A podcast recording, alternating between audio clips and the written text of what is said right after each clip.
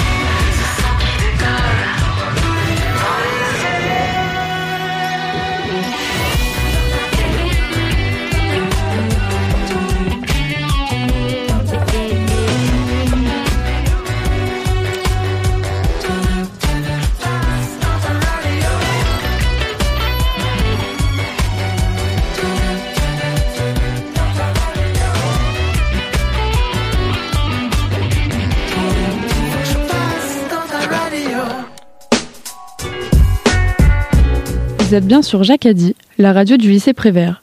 Vous pouvez nous écouter sur 96.2 FM à 20 km autour de Pont-de-Mer et vous pourrez nous retrouver en podcast sur toutes les plateformes musicales ainsi que sur vos assistants vocaux et sur jacadi.org. Vous venez d'écouter Dans ta radio de M. Je passe la parole à Angèle. Merci Angèle. Bonjour à toutes et à tous. On est le 24 mai et ça y est, c'est la dernière émission de l'année. On se retrouve aujourd'hui en compagnie de Gabriel, que vous entendrez après moi, Angèle que vous venez d'entendre, et moi-même, Angèle. À toi Gabriel. Merci Angèle Angèle. Les élèves de Prévert prennent la parole toute la journée. Nous retrouverons des émissions devenues des symboles de Jacadi, notamment Culture Box et Prévert passe au vert ce matin. Vous aurez l'occasion d'écouter un débat sur le nucléaire qui a confronté élèves et professeurs. Et pour clore la matinée, le Magactus sur le temps du midi. Vous y êtes habitués, une petite pause musicale s'impose. Pour l'après-midi, nous retrouverons des élèves de l'atelier média et d'art plastique pour les rencontres de l'espace d'art actuel. La célèbre émission Balance ton égalité fait également son retour avec une invitée spéciale, mais je vous en dis pas plus pour le moment. Et en milieu d'après-midi, vous aurez la joie d'écouter le Mag Culture. Nous vous accompagnerons tout au long de la journée, que nous vous souhaitons agréable en notre compagnie. Jacadi, la radio du lycée Prévert. Retrouvez-nous sur 96.2 FM Et à la réécoute sur toutes les plateformes musicales.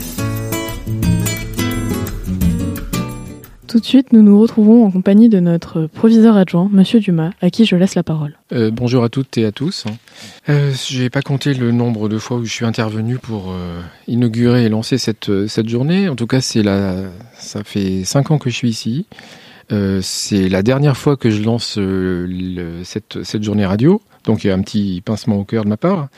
Et en tout cas, en cinq ans, j'ai pu voir évoluer cette, euh, cette journée qui euh, draine de plus en plus de monde, qui attire de plus en plus d'élèves, je pense, et qui est, quand on regarde le programme, un, magnifique reflet de la diversité des, actions qui sont menées euh, Vert, euh, de l'ouverture d'esprit aussi, et de l'ouverture sur le monde que, que ça témoigne, puisque ça va aussi bien de, d'un aspect important qui est l'aspect du développement durable, à l'impact que peut avoir aussi l'actualité internationale sur, sur la vie du lycée, avec, euh, je crois, sur le, temps de midi, une, partie qui sera consacrée au conflit ukrainien.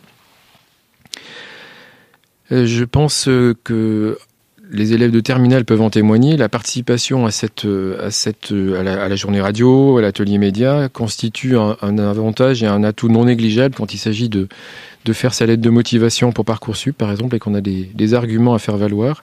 Je crois que l'expérience qu'on peut avoir acquise euh, dans le cadre de, cette, euh, de ces journées radio euh, est, un élément important quand, quand on s'intéresse, par exemple, à, à des formations comme Sciences Po ou les écoles de journalisme. Je pense effectivement que c'est la dernière. Alors c'est pas la dernière journée, hein, c'est la dernière journée radio effectivement de l'année. Euh, même si effectivement depuis, euh, je trouve que depuis euh, les épreuves de spécialité flotte sur le lycée une espèce de d'ambiance de pré-vacances qui est quand même un peu trompeuse parce que je rappelle qu'il reste une épreuve de philo, il reste une épreuve de français, il reste des grands oraux aussi. Donc bon, je vais pas jouer à rabat-joie, mais je rappelle juste que penser que c'est la dernière journée, c'est un peu trompeur quand même. En tout cas, c'est la dernière journée diffusion radio de l'année. Je vous la souhaite agréable, enrichissante, euh, comme euh, elles le sont toujours. Et puis, je vous souhaite surtout une bonne continuation pour euh, le développement de, cette, euh, de ce super boutique et euh, qu'est cette jour- journée radio, cette découverte du monde des médias. Bonne journée à tous et à toutes.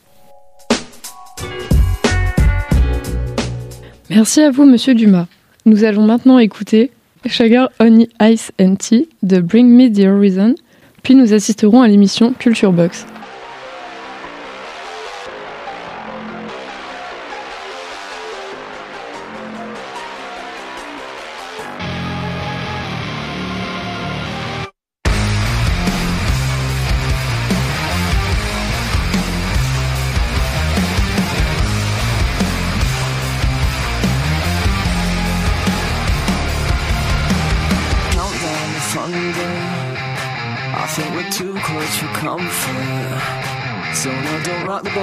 down the stairs.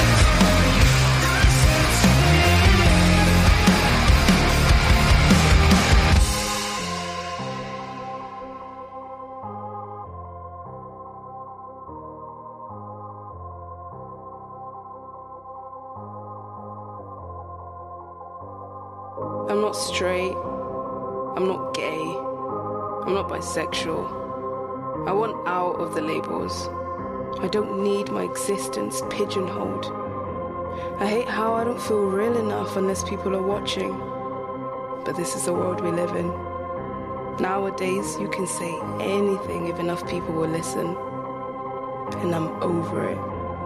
I'm done. And it's got my head running 24 7. I don't reckon I can figure it out. It's so messed up,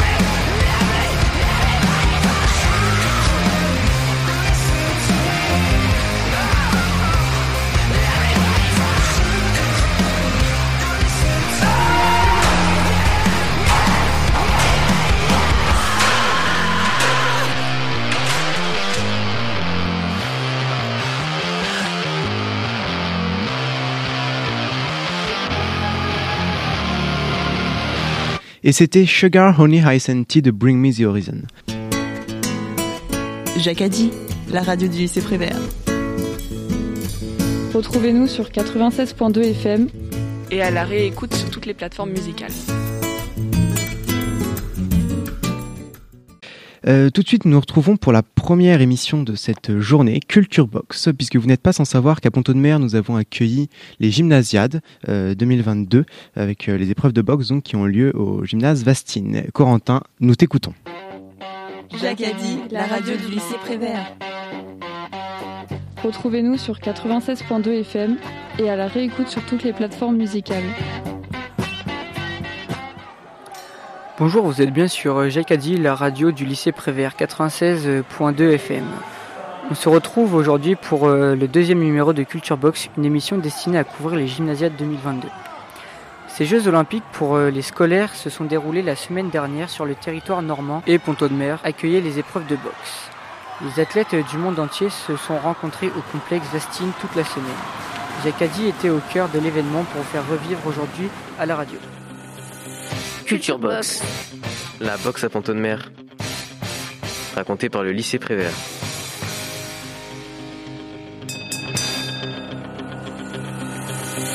Au programme de Culture Box épisode 2, un reportage au cœur du plateau sportif installé le 8 avril dernier pour préparer au mieux cet événement exceptionnel et faire découvrir aux nombreux écoliers, collégiens et lycéens venus découvrir le goût de la boxe. Puis nous plongerons dans cette semaine de compétition en échangeant avec les organisateurs, les officiels et les athlètes. Allez, sans plus attendre, écoutons le reportage réalisé par notre équipe autour de cette journée de sensibilisation à l'univers de la boxe organisée à destination des jeunes de Pont-de-Mer le 8 avril dernier. Écoutez, Écoutez, c'est les lycéens de Prévert qui l'ont fait. l'atelier média. S'exprimer pour comprendre. Bonjour, comment vous appelez-vous? Alors, je m'appelle Thomas Perron.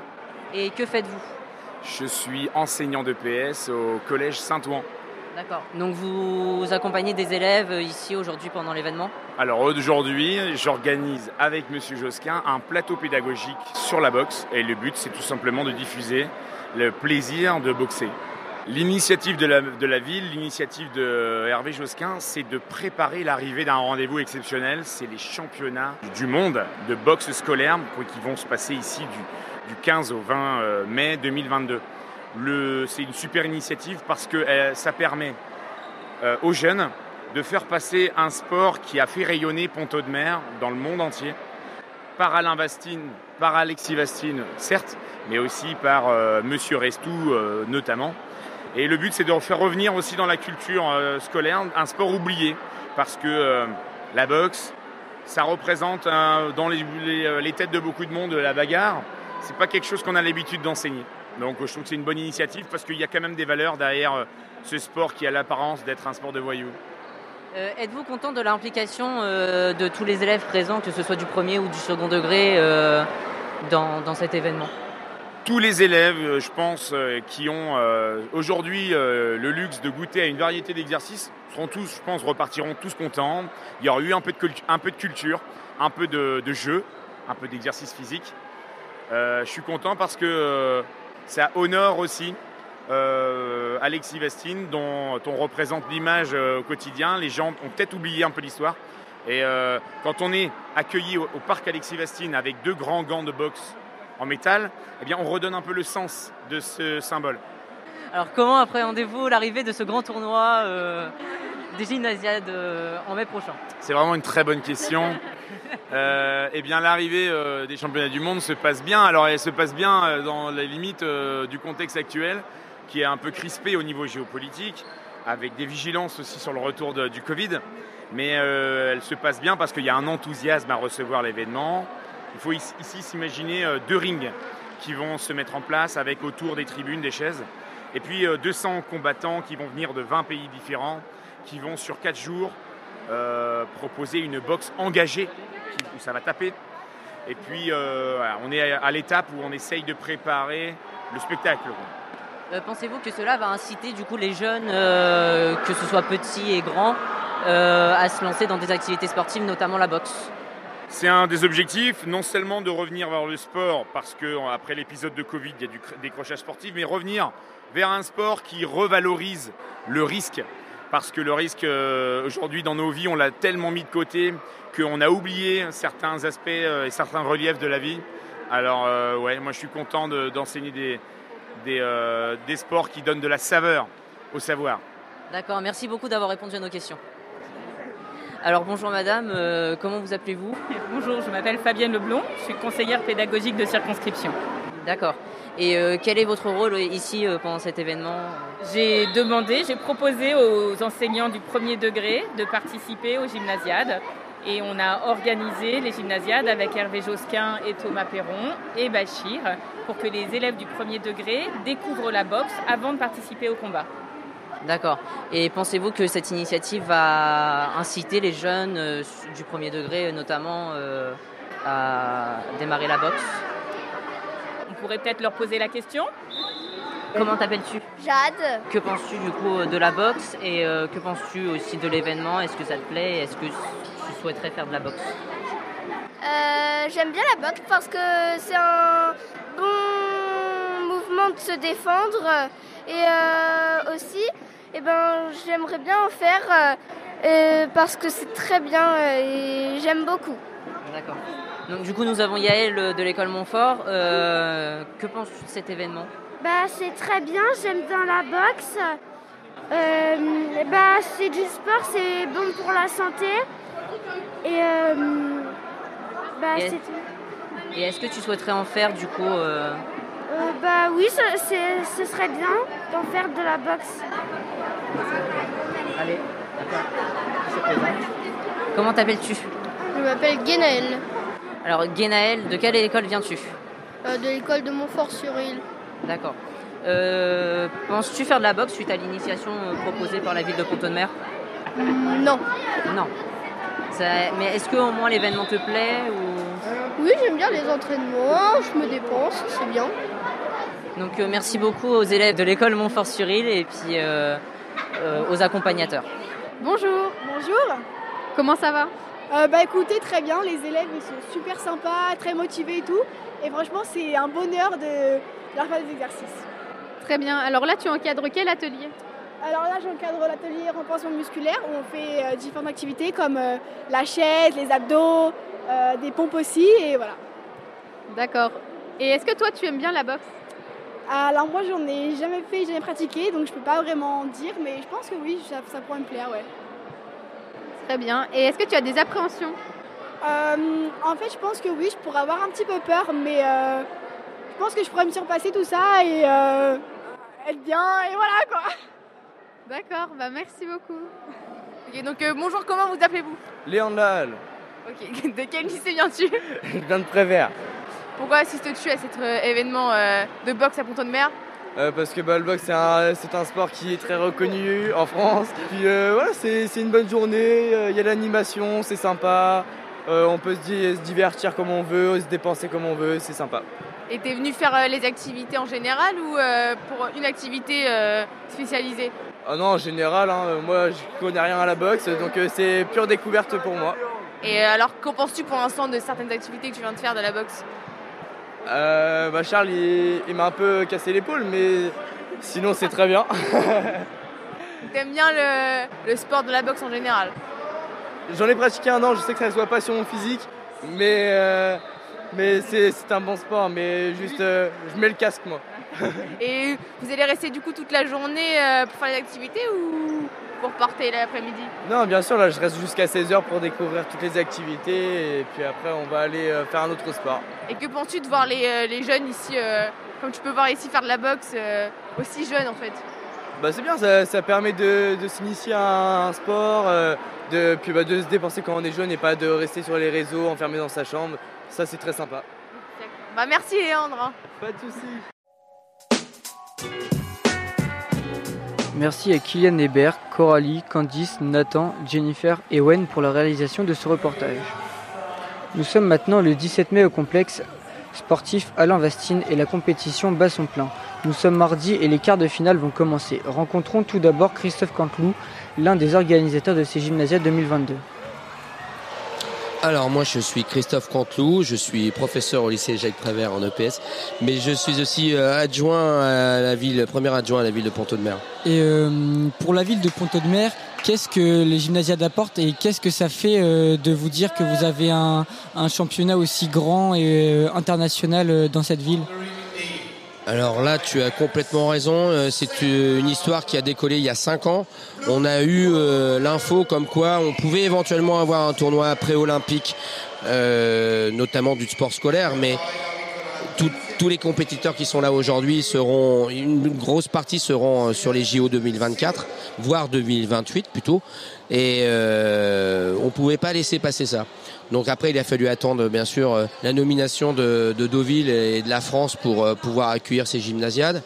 Et à partir de là, ben, enclenché un processus qui a fait que on pouvait pas lâcher la boxe ailleurs qu'ici par l'histoire, l'histoire de, de la boxe d'ici, puisque ça a commencé dans les années 50 avec euh, Pierre Langlois qui a fait un premier championnat du monde, pour, en passant euh, par plusieurs championnats de France qu'on a eu ici, et avec bien sûr la, la- famille Vastine, et, et ça continue. Donc avoir ce, ce type d'événement, je pense que plein de personnes ne savent pas exactement la, la, la, la valeur de cet événement. Et c'est un gros, gros truc. C'est un des plus gros événements que, les pontos de Mériens auront vécu euh, sur les 20 dernières années. Et je pense qu'on on ne le revivra pas de toute façon, puisque c'est surtout en anticipation par rapport à la, à- au JO 2024 de Paris.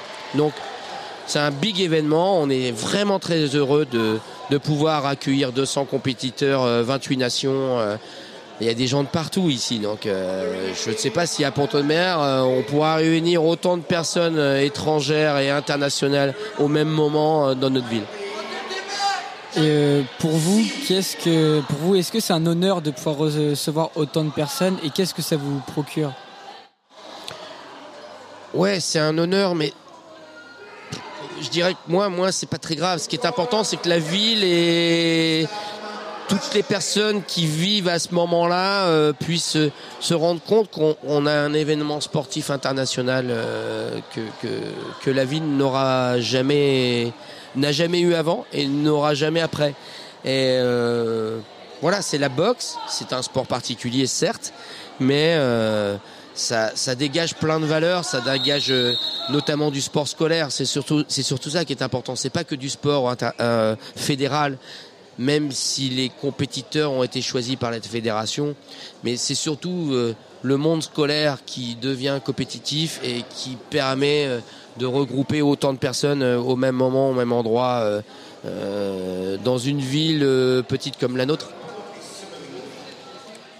Et qu'est-ce que ça fait, qu'est-ce que ça représente d'avoir autant de personnes du niveau international? Est-ce que c'est surtout dans cette période? Ouais, on a un contexte euh, international qui est compliqué.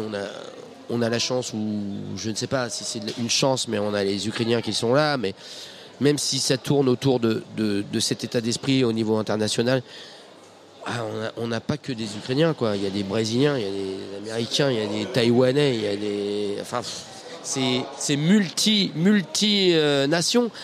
Et oui, c'est une vraie fierté que, que notre ville puisse, euh, euh, par la radio, par les visios, par euh, les photos, par les moments euh, que l'on peut croiser avec euh, toutes les personnes, c'est une chance que pour notre ville. On, on a eu des délégations qui sont allées en ville prendre des cafés sur les terrasses.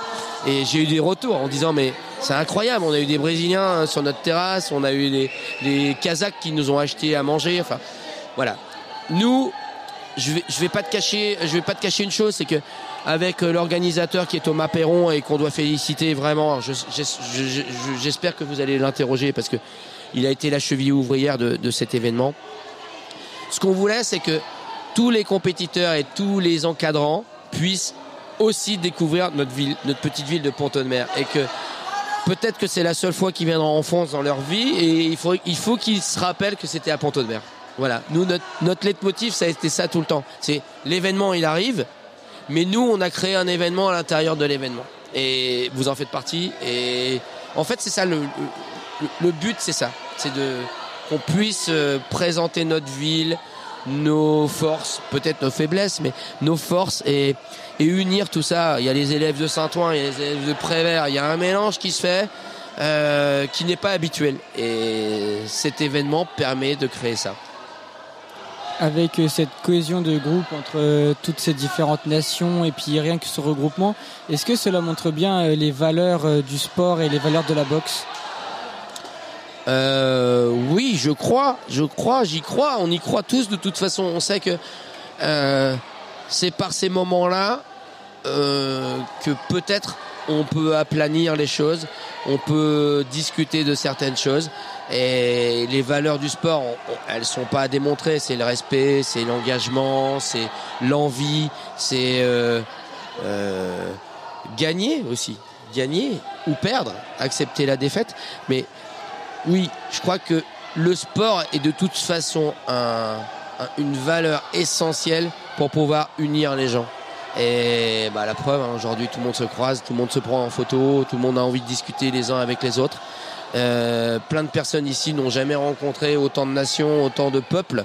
Et voilà, moi je pense que c'est une réussite en tout cas de, de pouvoir euh, faire ça. Et toi, quand, quand tu es là en tant que, que commentateur, ça te procure quoi de pouvoir être présent sur euh, ce type d'événement? Pour moi, c'est un plaisir, c'est même un honneur parce que pas beaucoup de gens, voire même pas beaucoup de jeunes, voire même pas du tout, ont cette chance euh, de pouvoir interroger des personnes de différentes nations, surtout si jeunes en fait. Euh, je crois qu'il faut vraiment en profiter. Et on a encore euh, trois jours. Faut pas les rater, quoi. Mais vous êtes là pour faire réussir les choses, donc on y va, quoi.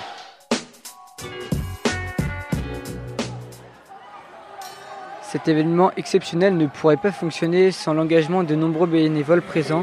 Je vous propose d'échanger avec euh, l'un d'entre eux. Bonjour, comme moi tu es un jeune euh, volontaire organisateur pour les gymnasiades, Euh, comment tu t'appelles? Dorian et euh, je suis au lycée Saint-Ouen. Pour toi, qu'est-ce que ça représente de pouvoir euh, aider à organiser euh, sur euh, un événement si grand? Bah, on va dire que c'est une chance de pouvoir organiser un tel événement, euh, surtout dans une ville euh, comme Pont-de-Mer. Et donc, bah, c'est une fierté. Et en même temps, ça permet aussi de parler un petit peu anglais et de s'améliorer un petit peu. Qu'est-ce que ça te fait de voir euh, autant de nations réunies ici et puis de pouvoir communiquer avec eux?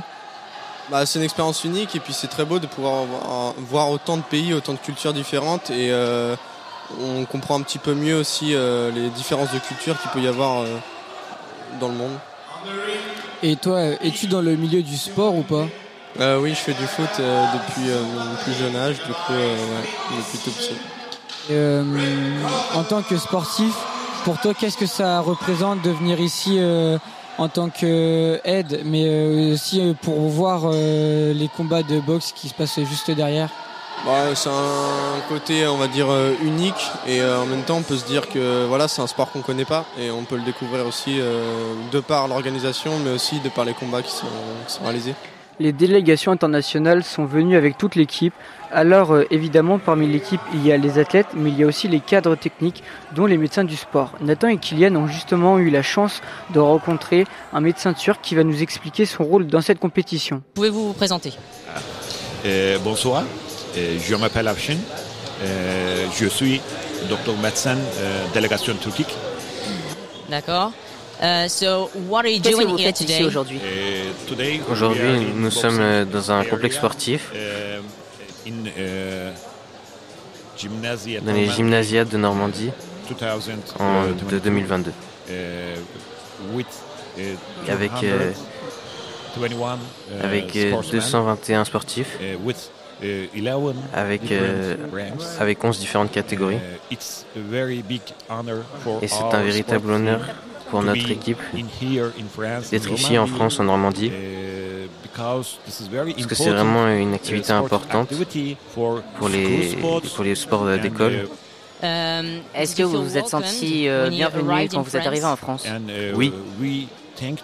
Et on remercie toute l'organisation et toute l'équipe d'organisation uh, française uh, for pour leur hospitalité pour nous. Uh, did you have the Avez-vous eu opportunity l'op- to- l'opportunité to de vous balader the dans la city, ville et visiter la Normandie? Normandy or something like that?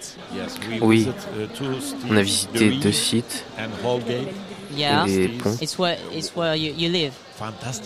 On a, on visité des endroits fantastiques uh, uh, et je partage ce, Uh, cet avis avec Derry euh, des amis. is, uh, one of the most beautiful cities Et je trouve que c'est d'un des- d'un des plus beaux sites euh, parmi l'Europe. Thank you so Merci much beaucoup for d'avoir answering répondu à mes questions et bonne chance à votre délégation and, pour le uh, reste good de la luck compétition. For the, for the rest of the competition. You are welcome and Merci beaucoup. For your, speech. Thank you. Have a good Merci, day. Bonne journée à vous. Les combats vont bientôt commencer et nous apercevons Dominique Nato, le président de la Fédération française de boxe. Monsieur Nato, merci de répondre à nos questions. Euh, Qu'est-ce qui vous amène ici? Alors, ben, ce qu'il y a derrière vous, donc il y a, il y a deux rings avec euh, des tas de compétiteurs, donc une magnifique manif- une manifestation qui, est- qui réunit euh, une élite euh, scolaire euh, au niveau mondial. C'est impressionnant d'ailleurs, parce que je reviens de. Euh, J'étais avant-hier à Istanbul au championnat du monde féminin, mais je retrouve euh, en plus petit la même ambiance, la même détermination chez les athlètes que je viens d'apercevoir.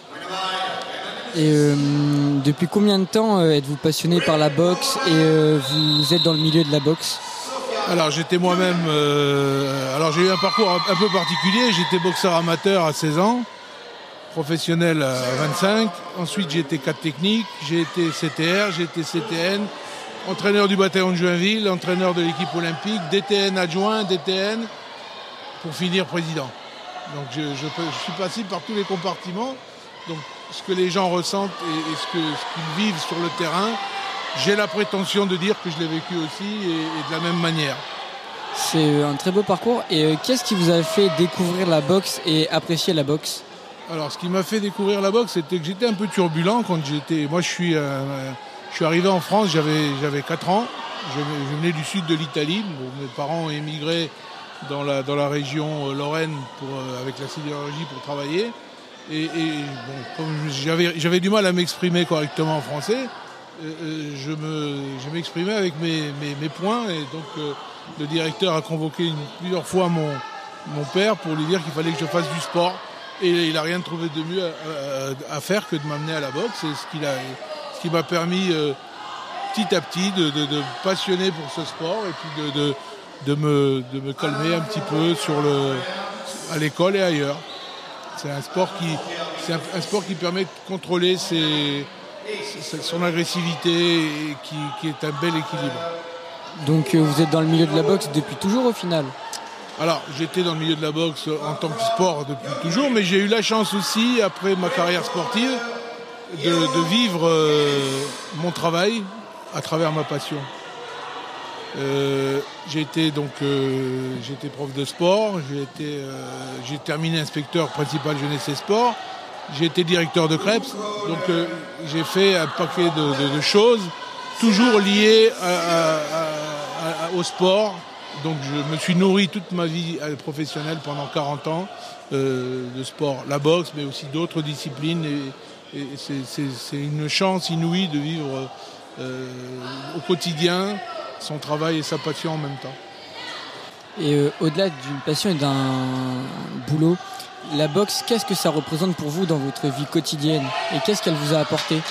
Alors euh, aujourd'hui, beaucoup de soucis, parce que euh, quand on, on préside euh, la destinée d'une fédération olympique, ben il y a des soucis parce qu'il faut absolument qu'on ait des résultats, surtout que les Jeux ont lieu, je ne l'apprends pas cette année, euh, dans deux ans à Paris.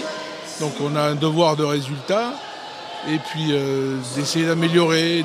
On a un projet fédéral puisqu'on n'est pas élu comme ça, parce qu'on a fait un peu de boxe, on est élu sur un projet fédéral qui, euh, qui est fondé quand même sur, sur des éléments, sur une modernisation de la fédération, sur le développement, sur la formation, la formation des élus, la formation des cadres.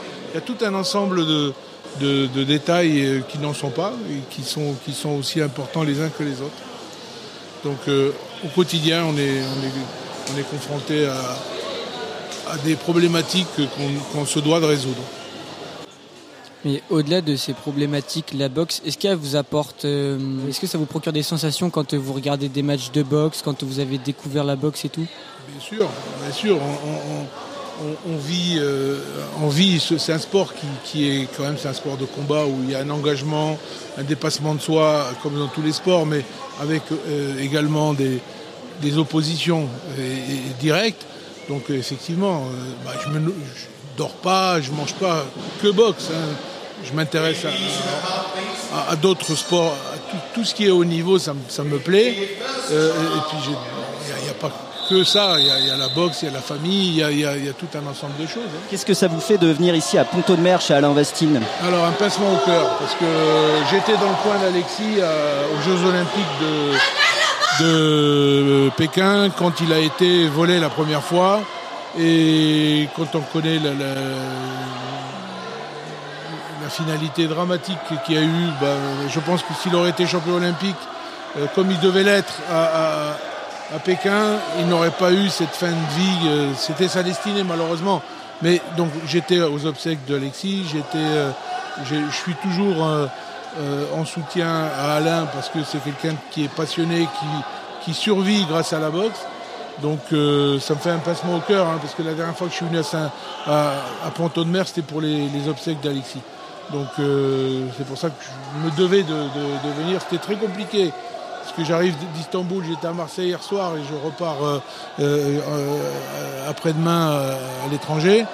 Mais, je me devais d'être là parce que bah, déjà c'est Vastine, c'est Ponto de Mer, c'est l'histoire aussi de Monsieur Restou, qui a été mon président de fédération et qui très humain et, qui m'a permis peut-être euh, à un moment donné de, de suivre ma pardon de poursuivre ma, carrière de boxeur par euh, la carrière d'encadrant, tout ce qui a été aussi euh, euh, voilà donc bon puis il y a eu d'autres Pierre Langlois, ça a été un grand boxeur que, tout le monde a admiré dans les années 50. Donc c'est une terre de boxe. Donc voilà, et c'est bien que le tournoi de boxe des, des gymnasiables ait, eu lieu sur, sur Ponto de Mer, c'est important. Je vous remercie euh, d'être venu ici, de vous être déplacé. Et euh, je vous remercie surtout d'avoir accepté de prendre votre temps pour euh, répondre à nos questions. C'est normal parce que l'organisation, elle est fondée sur la jeunesse, sur les échanges, sur le multiculturel. Et c'est bien que bah, vous puissiez être vous-même, les jeunes, autour du projet dans les différents compartiments. Très important.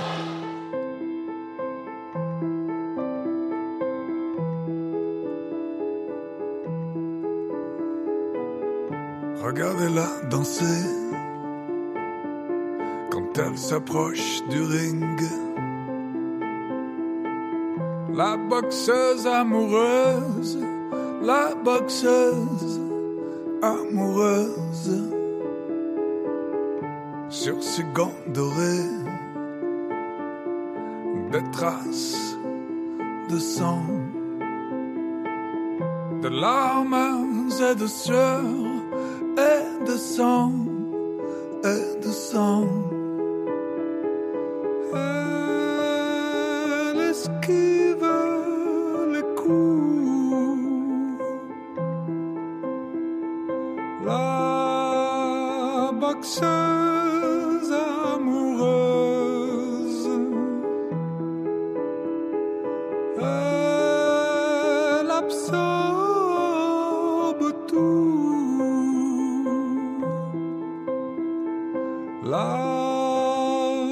boxeuse amoureuse.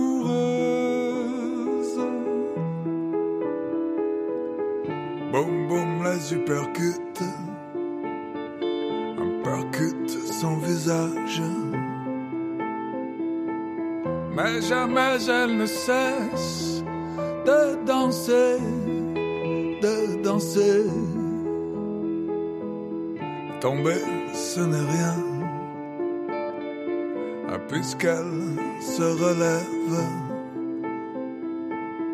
Un sourire sur les lèvres, un sourire sur les lèvres. Elle esquive les coups. La boxeuse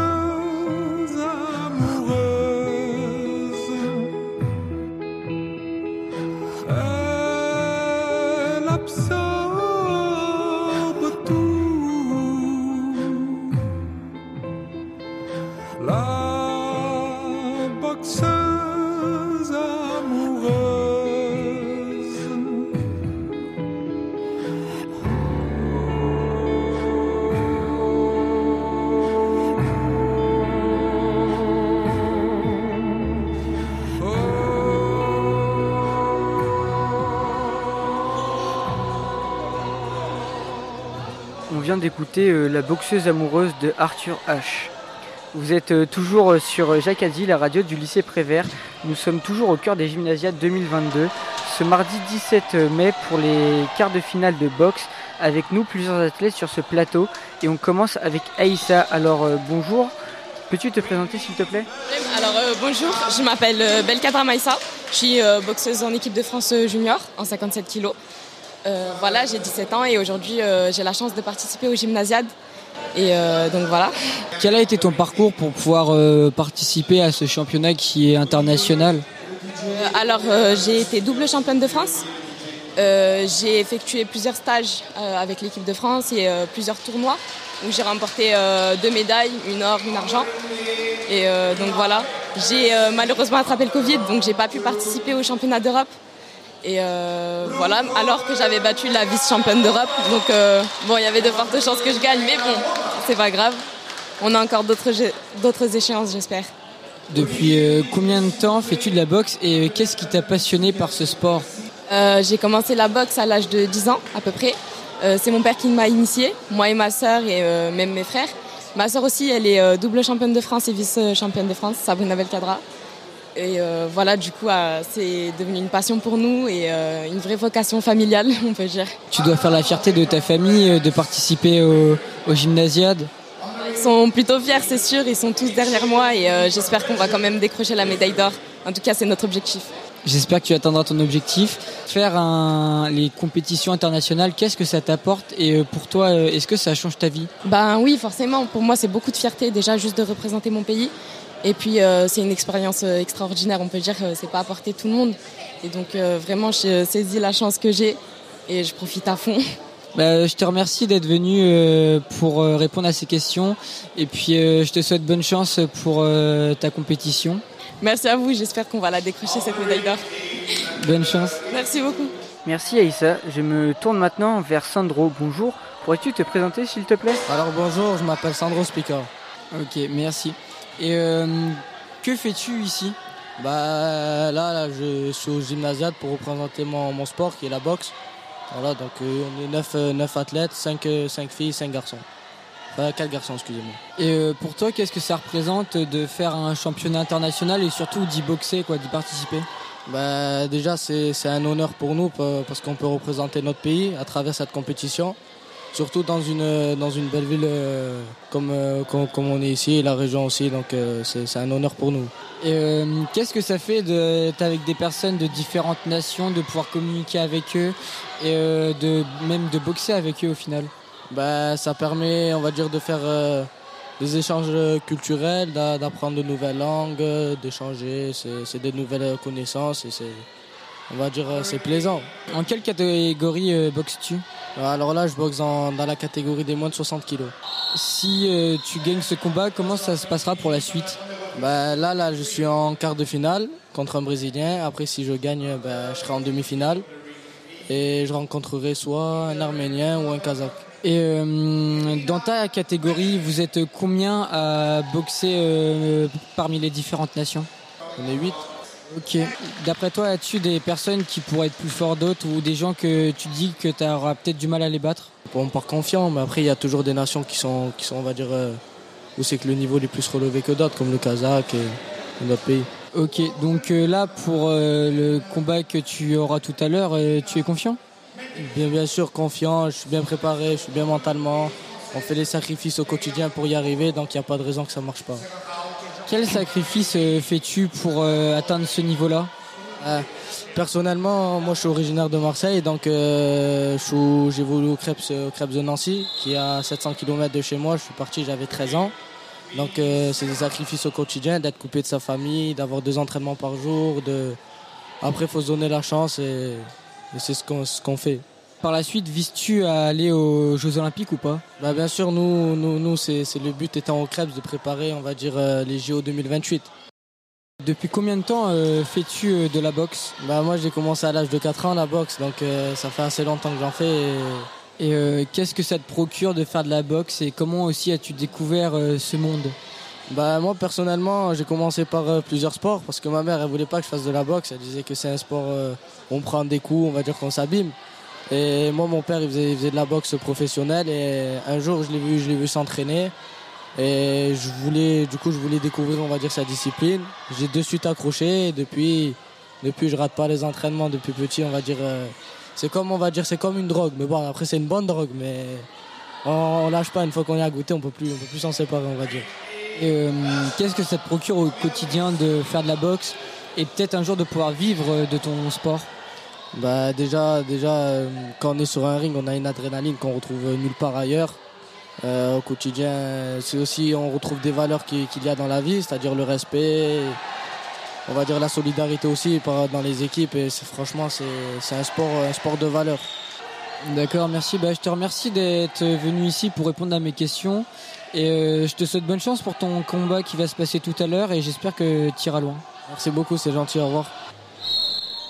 Donc parmi euh, les athlètes, nombreux sont étrangers et viennent des quatre coins du monde, de l'Ukraine en passant par le Brésil ou encore le Kazakhstan.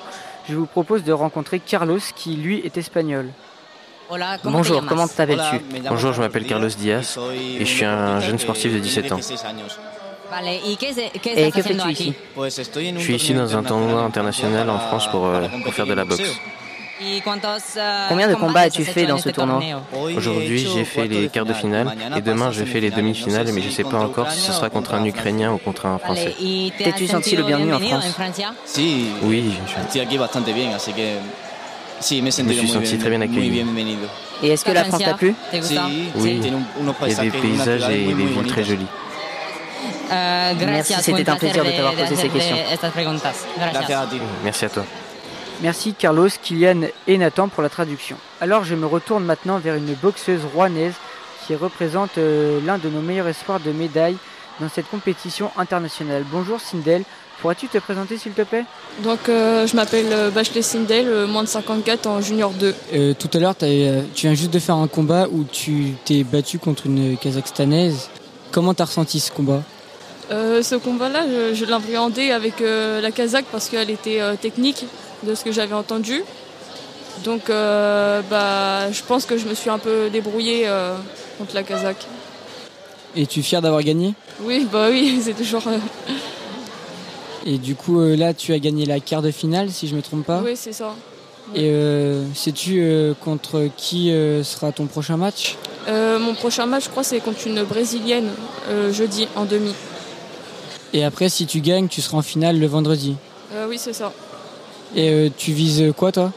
Bah, La... L'or, comme tout le monde, je ça. pense. Et après, est-ce que tu voudrais avoir une carrière plus tard dans la boxe en, tant que professionnel ou pas? En tant que professionnel, je sais pas trop encore. Mais en tout cas, je veux passer des formations pour être coach sportif. D'accord. Et depuis combien de temps es-tu dans le monde de la boxe? Depuis 6 ans, 5 ans. Et qu'est-ce qui te passionne dans la boxe et qui fait que tu continues? Euh, bah, J'ai commencé avec ma famille, mon père qui est mon entraîneur. Et euh, bah, c'est la passion, quoi. J'aime bien la boxe. D'accord. Est-ce que la boxe t'apporte quelque chose au quotidien? Euh, Oui. à être moins timide, avant j'étais beaucoup coincée. Et depuis que j'ai connu ce sport-là, bah, je suis plus du tout coincée. D'accord. Et depuis que tu fais de la boxe, est-ce que tu as, tu as découvert de nouveaux trucs Est-ce que pour toi ça t'apporte quelque chose enfin, dans ta vie, dans ta vie personnelle au-delà bah, Dans ma vie personnelle, je dirais pas trop trop, mais voyager un peu dans les autres pays, c'est quand même extraordinaire quand même. Parce que je voyage pas non plus beaucoup. Et qu'est-ce que ça te fait de faire une compétition internationale avec des joueuses de tous les pays? Euh, je trouve ça euh, vraiment euh, ça, c'est impressionnant quand même. Tu dis que tu affrontes une autre personne d'un autre pays, tu sais pas comment il s'entraîne, de la façon comment il boxe, mais après on, fait, on s'y habitue. Et, quel est ton palmarès avant de participer au gymnasiade Avant de participer au gymnasiade, mon palmarès est de 28 combats et de 4 défaites. C'est déjà un bon palmarès. Est-ce que tu as déjà fait d'autres compétitions internationales? Et si oui, est-ce que tu as déjà été euh, championne ou pas? euh, L'année dernière, j'ai fait euh, les Boxam. J'ai gagné le tournoi. Et cette année, j'ai fait les Europes et j'ai perdu en 16e de Fidal. D'accord, merci. Et qu'est-ce que ça fait de se dire que tu es en équipe de France et que tu combats pour la France? Bah, C'est toujours un plaisir de représenter son pays. Euh, je te remercie d'avoir répondu à toutes mes questions. Et euh, bravo pour ta victoire et bonne chance pour la suite. Merci. Attends, moi j'ai encore une question. Comment est-ce que vous conciliez euh, école et boxe? École, bah, le respect dans notre club, qui nous ils, vont, ils nous apprennent le respect, ça c'est l'école. Et la boxe, c'est la pratique de la boxe, l'art tout le monde nous dit chez les jeunes boxeurs en fait que c'est énormément de sacrifices. Euh, oui, surtout avec les études, c'est super dur. Poursuivre les études et puis d'un côté euh, la boxe, il euh, faut, faut, être organisé.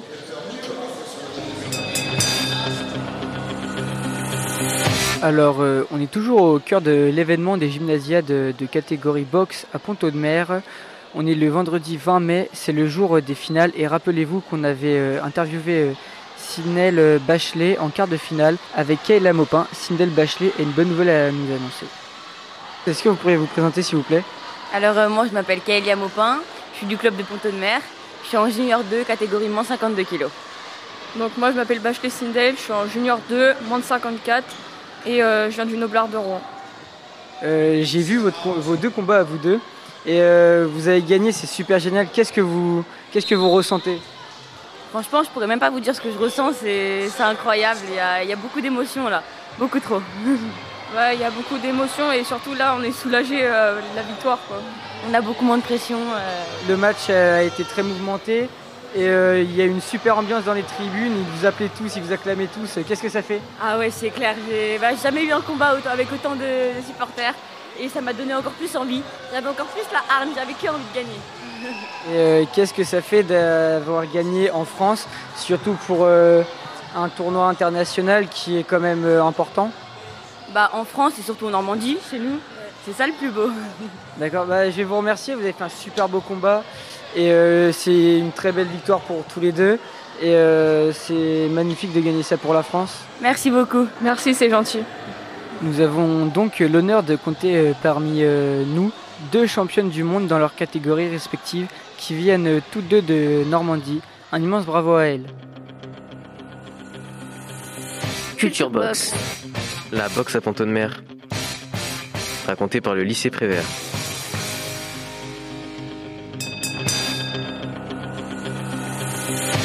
Et voilà, Culture Box épisode 2 s'achève. On espère euh, vous avoir fait revivre cet événement exceptionnel des Gymnasiades 2022 catégorie boxe dans les meilleures conditions.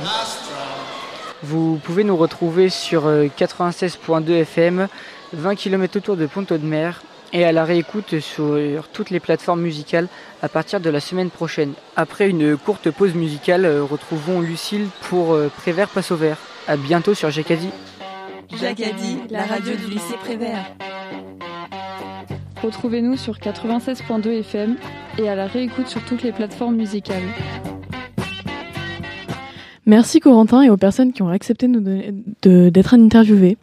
Euh, maintenant, nous allons retrouver Lucille à la présentation de l'émission Prévert passe au vert. Mais avant, écoutons Coraline de Maneskin. Coraline, Coraline,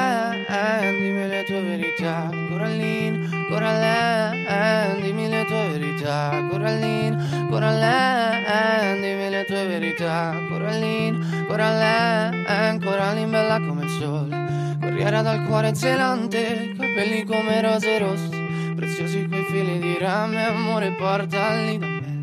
Se senti campane cantare, vedrai Coraline che piange prende il dolore degli altri e poi lo porta dentro lei. E Coraline, Coraline, dimmi le tue verità. Coraline, Coraline, dimmi le tue verità. Coraline, Coraline, dimmi le tue verità. Coraline, Coraline, però lei sa la verità.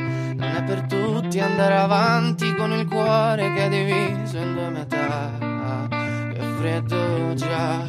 È una bambina però sente come un peso E prima o poi si spezzerà e la gente dirà Non vale niente, non riesce neanche a uscire da una misera porta Ma un giorno una volta lei ci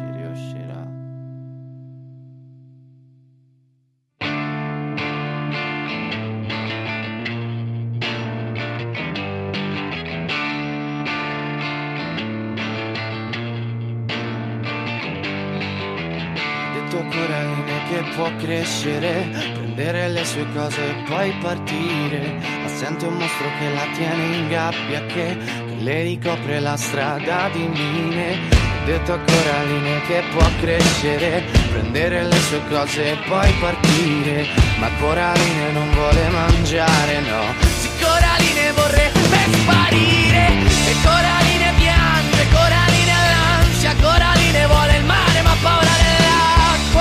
E forse il mare è dentro di lei.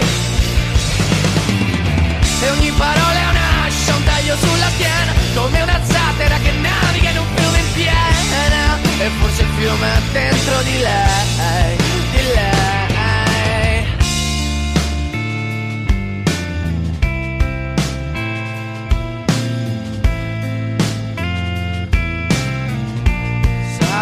Fuoco riparo d'inverno sarò ciò che respiri capirò cosa hai dentro e sarò l'acqua da bere il significato del bene. Sarò anche un soldato o la luce di sera e in cambio non chiedo niente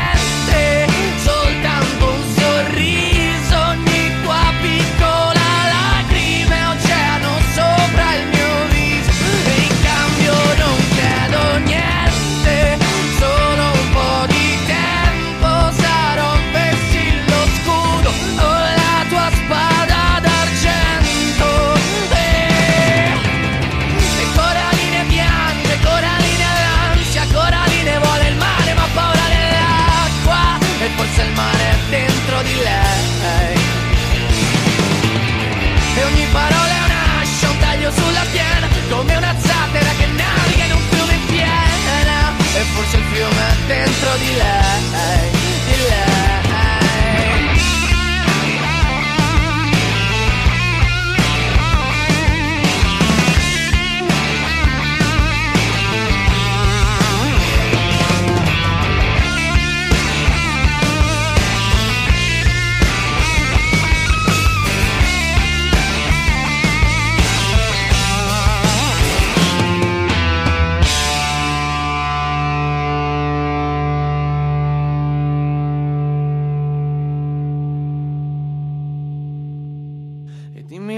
verità, Coraline, Coraline, dimmi le tue verità, Coraline, Coraline, dimmi le tue verità, Coraline, Coraline, dimmi le tue verità, Coraline, Coraline, Coraline bella come il sole, ha perso il frutto del suo ventre, non ha conosciuto l'amore, un padre che ti padrà niente, le han detto in città c'è un castello con mura talmente potenti che se ci vai a vivere dentro non potrà colpirti più niente, non potrà colpirti più.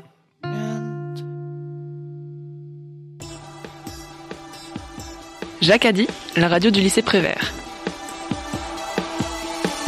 Retrouvez-nous sur 96.2 FM Et à la réécoute sur toutes les plateformes musicales. Bonjour à tous, je m'appelle Lucille et je serai animatrice tout le long de cette émission. Vous êtes ici sur Prévert Passe au Vert. Le monde change et ça bouge dans nos établissements. Dans cette émission, les élèves éco-délégués feront le point sur les différentes actions menées au lycée en lien avec l'écologie.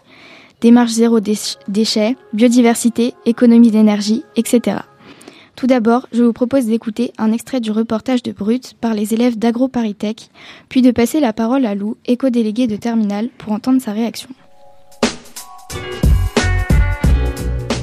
Nous sommes plusieurs à ne pas vouloir faire mine d'être fiers et méritantes d'obtenir ce diplôme à l'issue d'une formation qui pousse globalement à participer aux ravages sociaux et écologiques en cours. AgroParisTech forme chaque année des centaines d'élèves à travailler pour l'industrie de diverses manières. Trafiquer en labo des plantes pour des multinationales qui renforcent l'asservissement des agricultrices et des agriculteurs. Concevoir des plats préparés et ensuite des chimiothérapies pour soigner les maladies causées. Inventer des labels bonne conscience pour permettre aux cadres de se croire héroïques en mangeant mieux que les autres. Ou encore compter des grenouilles et des papillons pour que les bétonneurs puissent les faire disparaître légalement. Ces jobs sont destructeurs. Et les choisir, c'est nuire en servant les intérêts de quelques-uns. C'est pourtant ces débouchés qui nous ont été présentés tout au long de notre cursus à AgroParisTech. En revanche, on ne nous a jamais parlé de, des diplômés qui considèrent que ces métiers font davantage partie des problèmes que des solutions et qui ont choisi de déserter. À vous, qui avez accepté un boulot parce qu'il faut bien une première expérience. À vous, dont les proches travaillent à perpétuer le système et qui sentez le poids de leur regard sur vos, choix professionnels. À vous qui, assises derrière un bureau, regardez par la fenêtre en rêvant d'espace et de liberté. Nous voulons vous dire que vous n'êtes pas les seuls à trouver qu'il y a quelque chose qui cloche, car il y a vraiment quelque chose qui cloche. Nous aussi, nous avons douté et nous doutons parfois encore. Mais nous refusons de servir ce système et nous avons décidé de chercher d'autres voies, de construire nos propres chemins. J'habite depuis deux ans à la ZAD de Notre-Dame-des-Landes où je fais de l'agriculture collective et vivrière, entre autres choses. Moi, je, je suis en cours d'installation en apiculture dans le Dauphiné. J'ai rejoint le mouvement Les Soulèvements de la Terre pour lutter contre l'accaparement des terres agricoles et leur bétonisation partout en France. Je vis à la montagne, j'ai fait un boulot saisonnier et je me lance dans le dessin.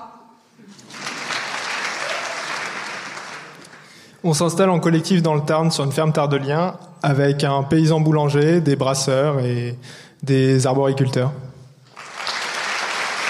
Euh, je m'engage contre le nucléaire près de Bure. Je me forme aujourd'hui pour m'installer demain et travailler de mes mains. Nous considérons que ces façons de vivre sont plus que nécessaires et nous savons qu'elles nous rendront plus fortes et plus heureuses. Vous craignez de faire un pas de côté parce qu'il ne ferait pas bien sur votre CV, de vous éloigner de votre famille et de votre réseau, de vous priver de la reconnaissance que vous vaudrez une carrière d'ingé agro. Mais quelle vie voulons-nous? Un patron cynique? Un salaire qui permet de prendre l'avion? Un emprunt sur 30 ans pour un pavillon? Même pas 5 semaines pour souffler par an dans un gîte insolite? Un SUV électrique, un Fairphone et une carte de fidélité à la Biocop? Et puis, un burn-out à 40 ans? Ne perdons pas notre temps. Et surtout, ne laissons pas filer cette énergie qui bout quelque part en nous. Désertons avant d'être coincés par des obligations financières. N'attendons pas que nos mômes nous demandent des sous pour faire du shopping dans le métavers, parce que nous aurons manqué de temps pour les faire rêver à autre chose. À vous de trouver vos manières de bifurquer. Donc bonjour, oui, euh, en effet, donc ces étudiants euh, nous font part de leur mécontentement en fait euh, face au diplôme qu'ils ont reçu pourtant d'une d'une école très prestigieuse qui est l'Agrotech Paris. en fait, ils disent que c'est vraiment un diplôme qui pour eux explique des métiers qui sont plus des problèmes que des solutions et en fait qui ne sont pas du tout dans les valeurs qu'ils veulent défendre aujourd'hui et qui se dirigent en fait les étudiants se dirigent tous vers des des métiers d'avenir euh, qui pour eux sont beaucoup plus importants, donc des métiers personnels qui euh, qui favorisent l'environnement et leur développement euh, à eux plutôt que de se servir d'un diplôme pourtant d'ingénieur qui serait plus un problème qu'autre chose. Merci beaucoup Lou pour cette réaction. Maintenant, place aux différentes actions mises en œuvre dans les établissements scolaires afin de préserver la nature. Commençons par écouter le reportage Renaturons-nous réalisé par les éco-délégués de Prévert. Bon les gars, qu'est-ce que vous faites actuellement là? On creuse. L'objectif idéalement ici, c'est d'essayer de prendre des variétés paysannes. On mettra du haricot de ponton de mer par exemple, qui était une variété paysanne en voie un peu de disparition. Mais euh, grâce à Monsieur Moffet, la map et tout, on a réussi un peu à la récupérer. Enfin, ils ont réussi à récupérer et nous on continue un peu. Et voilà, tu vois, il y a des fèves ici qui poussent sur les petits trucs qui ont été faits par les élèves. Ensuite, on va faire un petit peu donc euh, de semis. Là, on a des épinards, des oignons rouges, des oignons jaunes. Et deux trois trucs qu'on fera pousser dans la serre aussi parce qu'il est un peu tôt pour les planter. Bon les gars, qu'est-ce que vous faites actuellement là?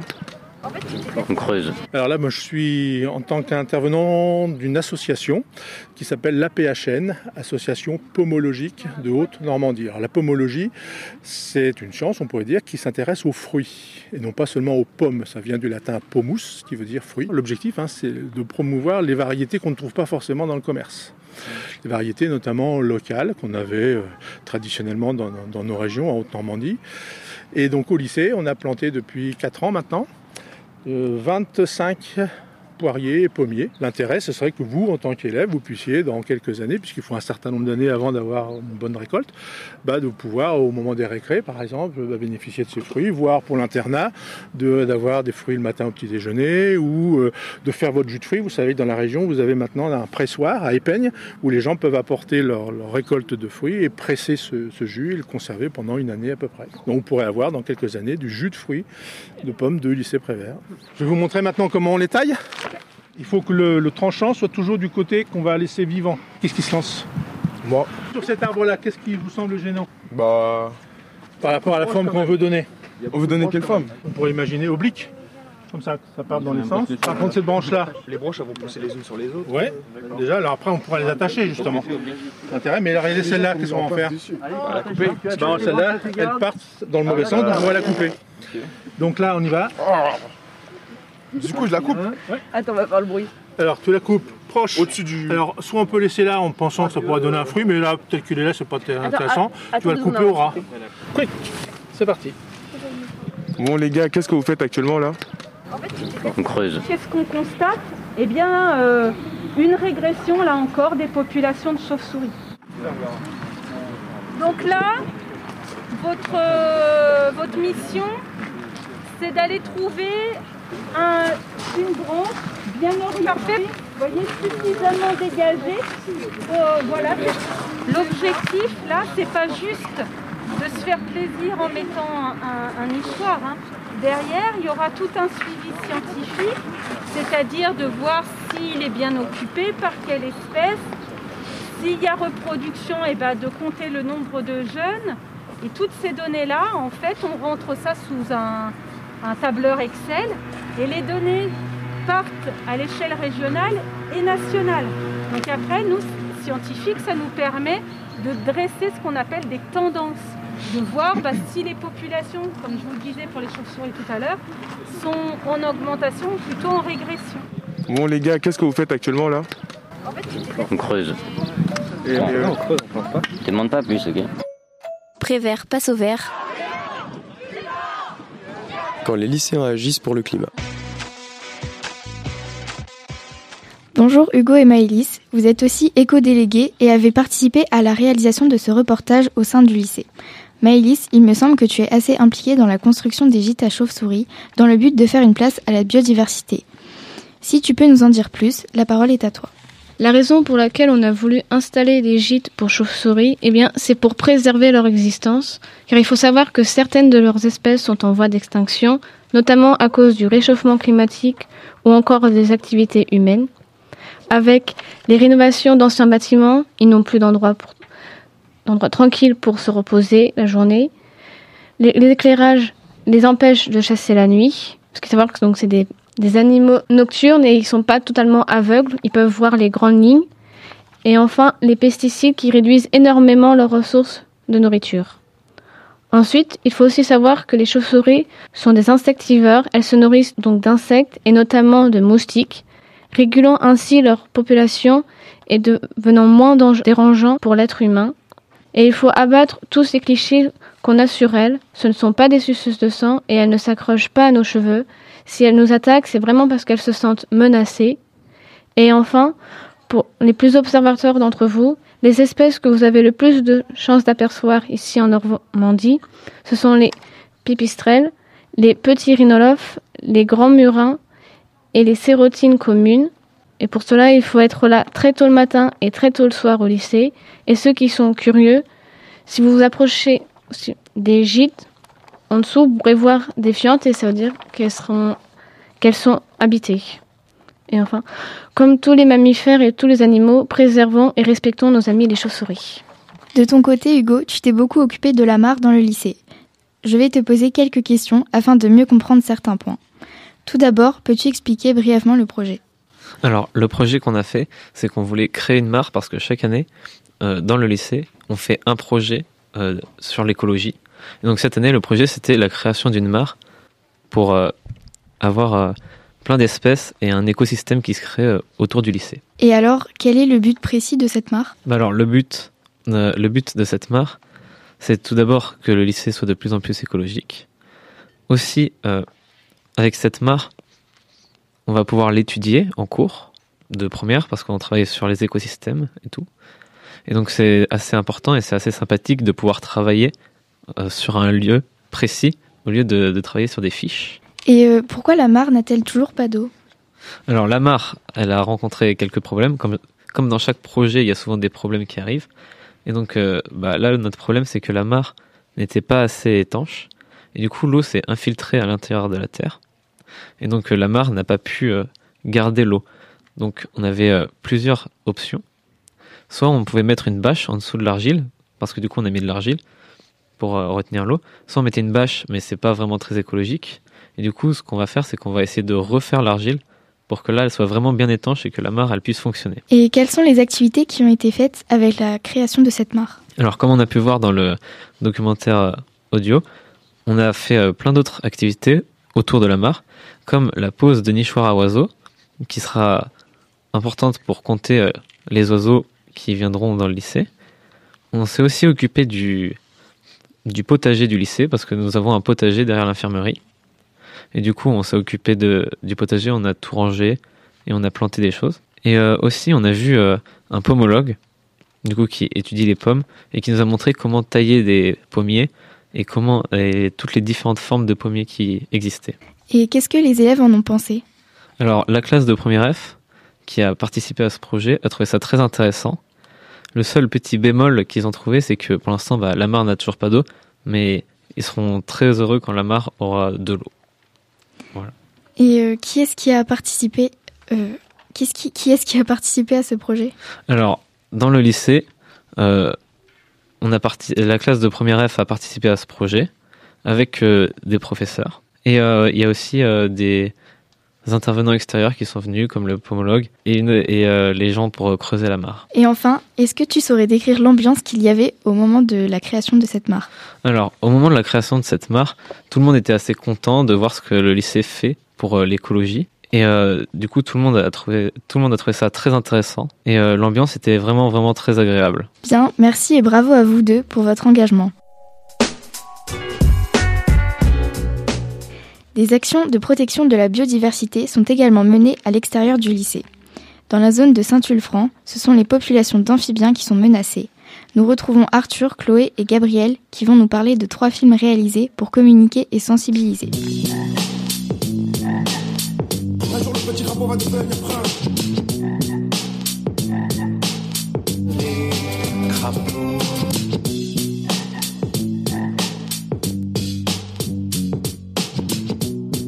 Allez. Bah oui, mais c'est chelou avec ses potes la coupe. T'as pas de manger. Attrape-le. Essaye de se faire pour voir s'il Bonjour à vous trois. Tout d'abord, pouvez-vous nous dire comment vous avez été amené à réaliser ces films? Bonjour. Euh, alors oui, en fait, au tout début, c'est Madame Rémo qui, est venue me trouver pour euh, me, demander de, de réaliser cette euh, cette vidéo. Elle cherchait des des, des lycéens qui, qui maîtrisaient l'outil vidéo. Et en fait, euh, cette commande, elle vient pas de donc de nous, elle vient de, de Madame Rémo. Et puis encore au-dessus, elle vient d'Aurélie Marchalot, euh, qui qui en fait euh, avait besoin d'une vidéo qui elle est chargée euh, mission Mar euh, au parc naturel régional des Boucles de la Seine normande et qui avait besoin d'un support pour euh, pour travailler et pour faire des, des conférences projetées dans, dans dans divers endroits.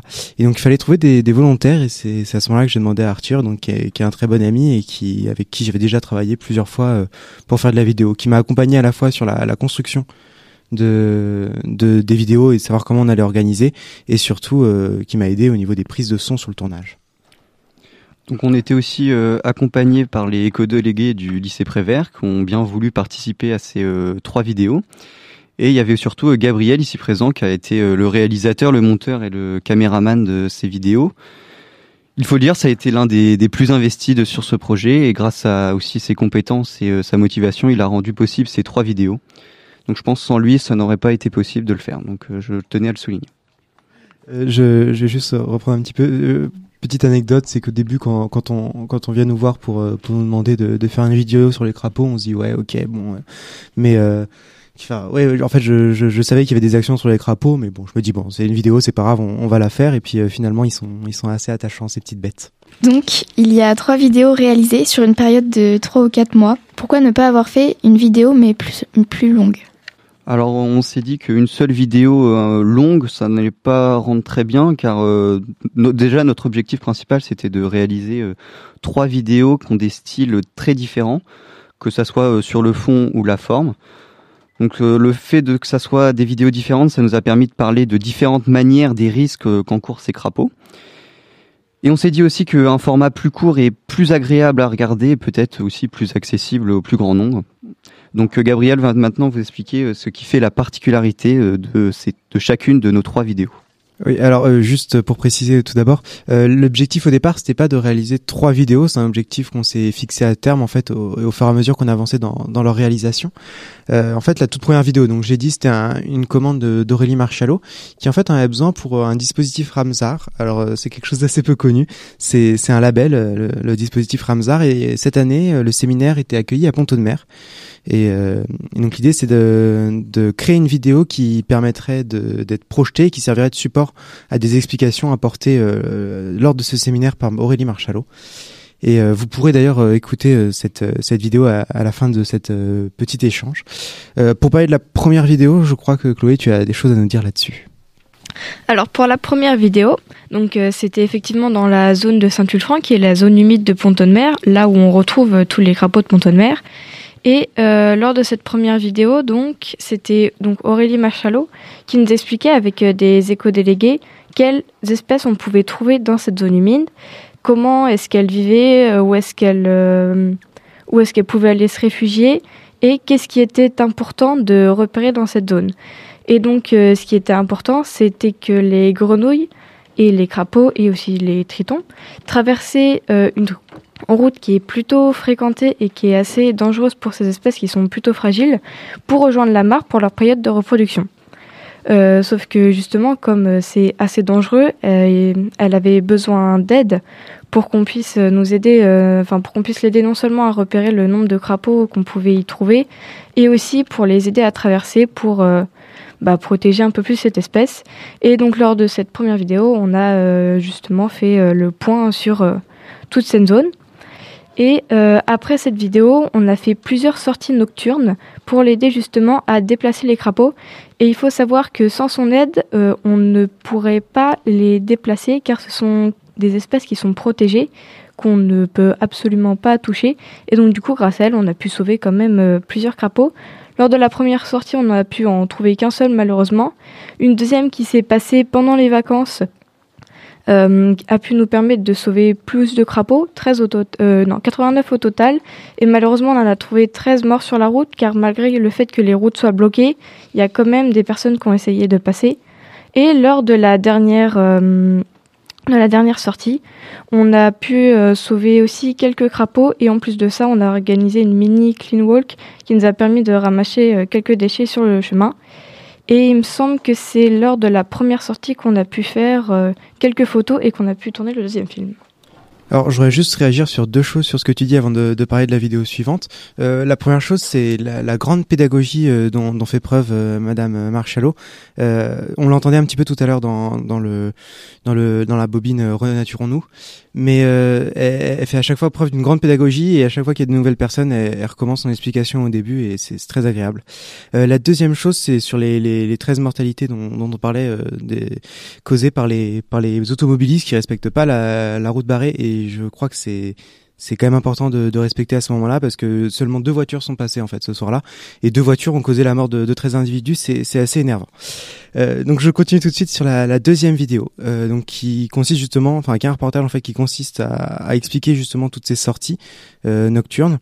Euh, donc euh, c'est en deux parties, mais elle en a déjà un petit peu parlé, euh, Chloé.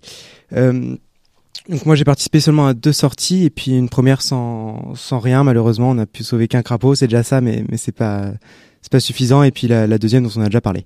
Pour la troisième vidéo il s'agit d'un docu-fiction qui a été imaginé par euh, par Madame Rémo et puis quand on a lu le quand on a lu le docu-fiction au tout début euh, lors de la première réalisation de la vidéo enfin de la première vidéo pardon euh, on a tout de suite accroché au, au scénario avec Arthur euh, il nous avait beaucoup plu.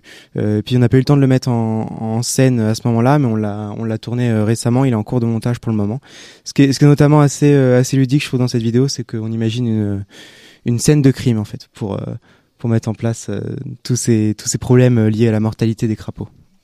Les actions existent depuis plusieurs années. Quels sont les nouveaux enjeux apportés par ces vidéos? Alors l'enjeu, je pense, principal, c'était de faire découvrir au plus grand nombre les, les risques que subissent les, les crapauds. Donc, pour cela, on a utilisé les, les réseaux sociaux qui sont un moyen de visibilité importante. Et on a aussi choisi de, de le mettre dans un format vidéo, parce qu'au lieu que d'un article, par exemple, car c'est un moyen de communication assez puissant qui, qui cible un peu les jeunes aussi, et qui permet au plus grand nombre de, de se renseigner sur, euh, sur ces crapauds.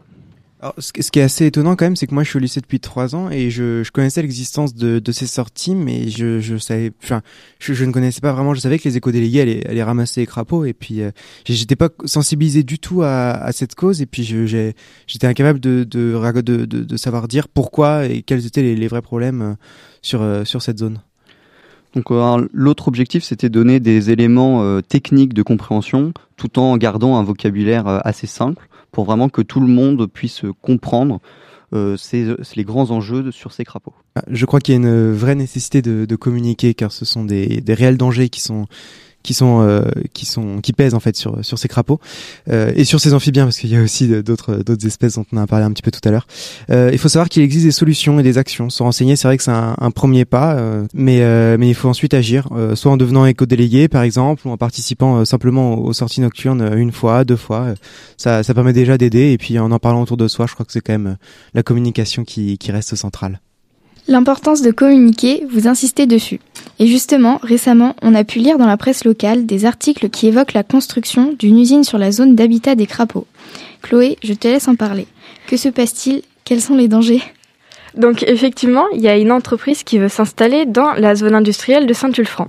Le problème de cette entreprise, c'est que bah, elle va s'installer exactement dans la zone où se réfugient euh, nos amphibiens pendant euh, l'hibernation. Et euh, contrairement à des entreprises qu'on peut trouver dans cette zone comme Thales ou les AT, elle ne propose pas de solution ou d'aménagement pour euh, pouvoir permettre à ces espèces de continuer à vivre euh, comme, bah, comme elles veulent, en fait, pour les laisser vivre tout simplement. Et donc, avec euh, Émilie euh, Rémo et avec d'autres bénévoles, on est parti tracter dans une des rues de Pont-de-Mer pour euh, aussi avoir l'avis des gens et pour pouvoir essayer d'aider à faire en sorte que cette entreprise puisse s'installer autre part, sauf qu'ils sont, l'entreprise n'est pas trop d'accord parce qu'elles se sont déjà fait déplacer deux fois, donc ça a été assez compliqué. Donc euh, au début, on a un petit peu peiné et l'objectif euh, premier, c'était d'obtenir à peu près 1500 signatures pour pouvoir permettre euh, de déplacer cette entreprise.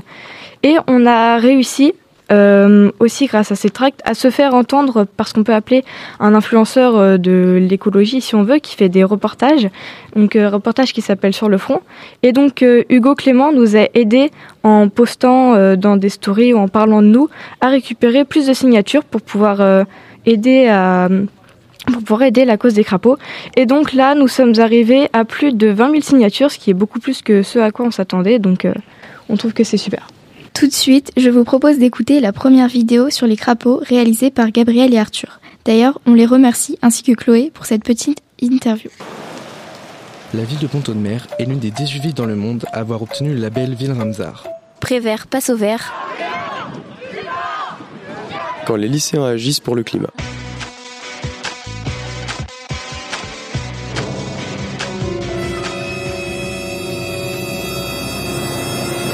Ici, nous nous situons à l'est de la ville de Pont-de-Mer, dans la vallée de la Rille, sur une zone humide où a été construite la zone industrielle de Saint-Ulfranc, qui compte 26 entreprises. Dans la zone de Saint-Sulfran, quatre espèces d'amphibiens ont été observées. Les crapauds communs, les grenouilles agiles, les grenouilles rousses et les tritons palmés. Les amphibiens sont comme les hommes, c'est-à-dire qu'ils sont vertébrés. Ils se divisent en deux parties, les anours qui regroupent les grenouilles, les crapauds et les rainettes, et les urodella qui regroupent les tritons et les salamandres. Tous les amphibiens sont protégés par la loi. En effet, il est interdit de les déplacer, qu'ils soient têtards ou même qu'ils soient morts. Ceci est passible d'amende. Ils sont très petits et donc ils sont très fragiles. Les crapauds communs peuvent mesurer de 5 à 11 cm. Ils sont très communs en Normandie, on peut les observer en hiver. Les grenouilles agiles peuvent mesurer de 6 à 8 cm. Elles sont très communes, mais elles sont plus nombreuses dans le département de l'Eure. Les tritons palmés mesurent de 6 à 9 cm, ils sont très communs. On peut les observer dans la période de début février car ils retournent à l'eau pour la période de reproduction. Ils se situent partout en Normandie. Les grenouilles rousses peuvent mesurer de 7 à 10 cm, elles sont communes mais plus nombreuses dans la Manche. Et récemment, dans la zone de Saint-Ulfranc, on a pu observer des vipères péliades. Elles sont peu nombreuses et sortent plus fréquemment en février. Les batraciens sont des animaux à sang froid et doivent hiverner. Ils s'enfouissent dans le sol ou dans l'eau, dans des zones que l'on appelle des zones d'hivernage, comme les haies, les hautes herbes ou les troncs d'arbres creux, pour éviter le gel. Les batraciens migrent à la fin de l'hiver vers un point d'eau et se déplacent la nuit, principalement pendant les périodes de pluie. Ils craignent les températures négatives et sur Saint-Ulfranc précisément, ils sont obligés de traverser la route pour atteindre la zone de reproduction, qui sont donc les mares ou les points d'eau. Le problème ici, c'est qu'ils sortent tous en même temps. La période de reproduction euh, est environ vers la fin février, soit la fin de l'hiver, le début du printemps. On constate une forte mortalité des amphibiens à cause de la route. Effectivement, plus de la moitié sont écrasés. Certains animaux sont aussi gênés par la lumière car ce sont des animaux lucifuges. Pour limiter au mieux cette mortalité, des grilles sur les bouches d'égout, mais aussi fermer les routes les soirs des migrations, réduire la luminosité, créer des passages dans les grillages pour aider les amphibiens à passer. Des bénévoles vont pouvoir ramasser les animaux à proximité de la route pour les redéposer près de la mort de lézard. Passons à présent au sujet de la Clean Walk. Et oui, les éco-délégués accompagnés d'élèves volontaires en ont déjà organisé deux cette année. La première était le mercredi 4 mars, juste devant le lycée et près de la. L'autre nettoyage de la ville a été effectué hier, donc lundi 23 mai. Mathilde, Sarah, vous avez toutes les deux participé à cette action. Je vous laisse donc l'expliquer. 4,5 millions de tonnes, c'est le nombre de déchets plastiques que la France produit chaque année, dont une partie se retrouve dans l'environnement, oubliés, échappés des poubelles ou jetés involontairement. En effet, après avoir pris connaissance de ces chiffres alarmants, nous avons voulu réagir à notre échelle en organisant une clean walk. Mathilde, peux-tu nous expliquer ce qu'est une clean walk? Une clean walk consiste à se regrouper pour nettoyer un site saturé de déchets. Nous en avons donc fait l'expérience à Pont-de-Mer avec le lycée Jacques Prévert. Jules, un éco-délégué, nous a répartis en petits groupes d'élèves et de professeurs volontaires et nous avons chacun pris des parcours différents, allant de la fête foraine à la médiathèque ou encore le long de la Rille. Nous avons alors retrouvé de nombreux mégots et déchets plastiques le long de la route, mais aussi des canettes et bouteilles d'alcool dans certains endroits localisés, tels que la fête foraine ou encore le squat derrière Super U. Parmi les déchets les plus surprenants, nous avons retrouvé une chaise, un râteau ou encore des grilles dans la Rille. Le bilan était de 12 sacs ramassés pour 3 parcours et 34 participants, le tout en moins d'une heure trente. Comme vous le savez, il nous reste seulement 3 ans, selon le modèle du GIEC, avant d'atteindre le point de non-retour qui nous réserverait un destin catastrophique. Pour éviter cela, il existe plusieurs solutions telles que les éco-gestes. Mais Sarah, lesquels sont-ils? Un éco-geste est un, geste simple et banal de la vie de tous les jours, comme aller au travail à pied ou à vélo, faire la cuisine, se laver en un temps record, cultiver son propre potager, trier ses déchets, des gestes que chacun de nous peut faire afin de diminuer la pollution et améliorer notre environnement. De plus, certains déchets pourraient être évités comme les suremballages. Il y a des solutions très concrètes.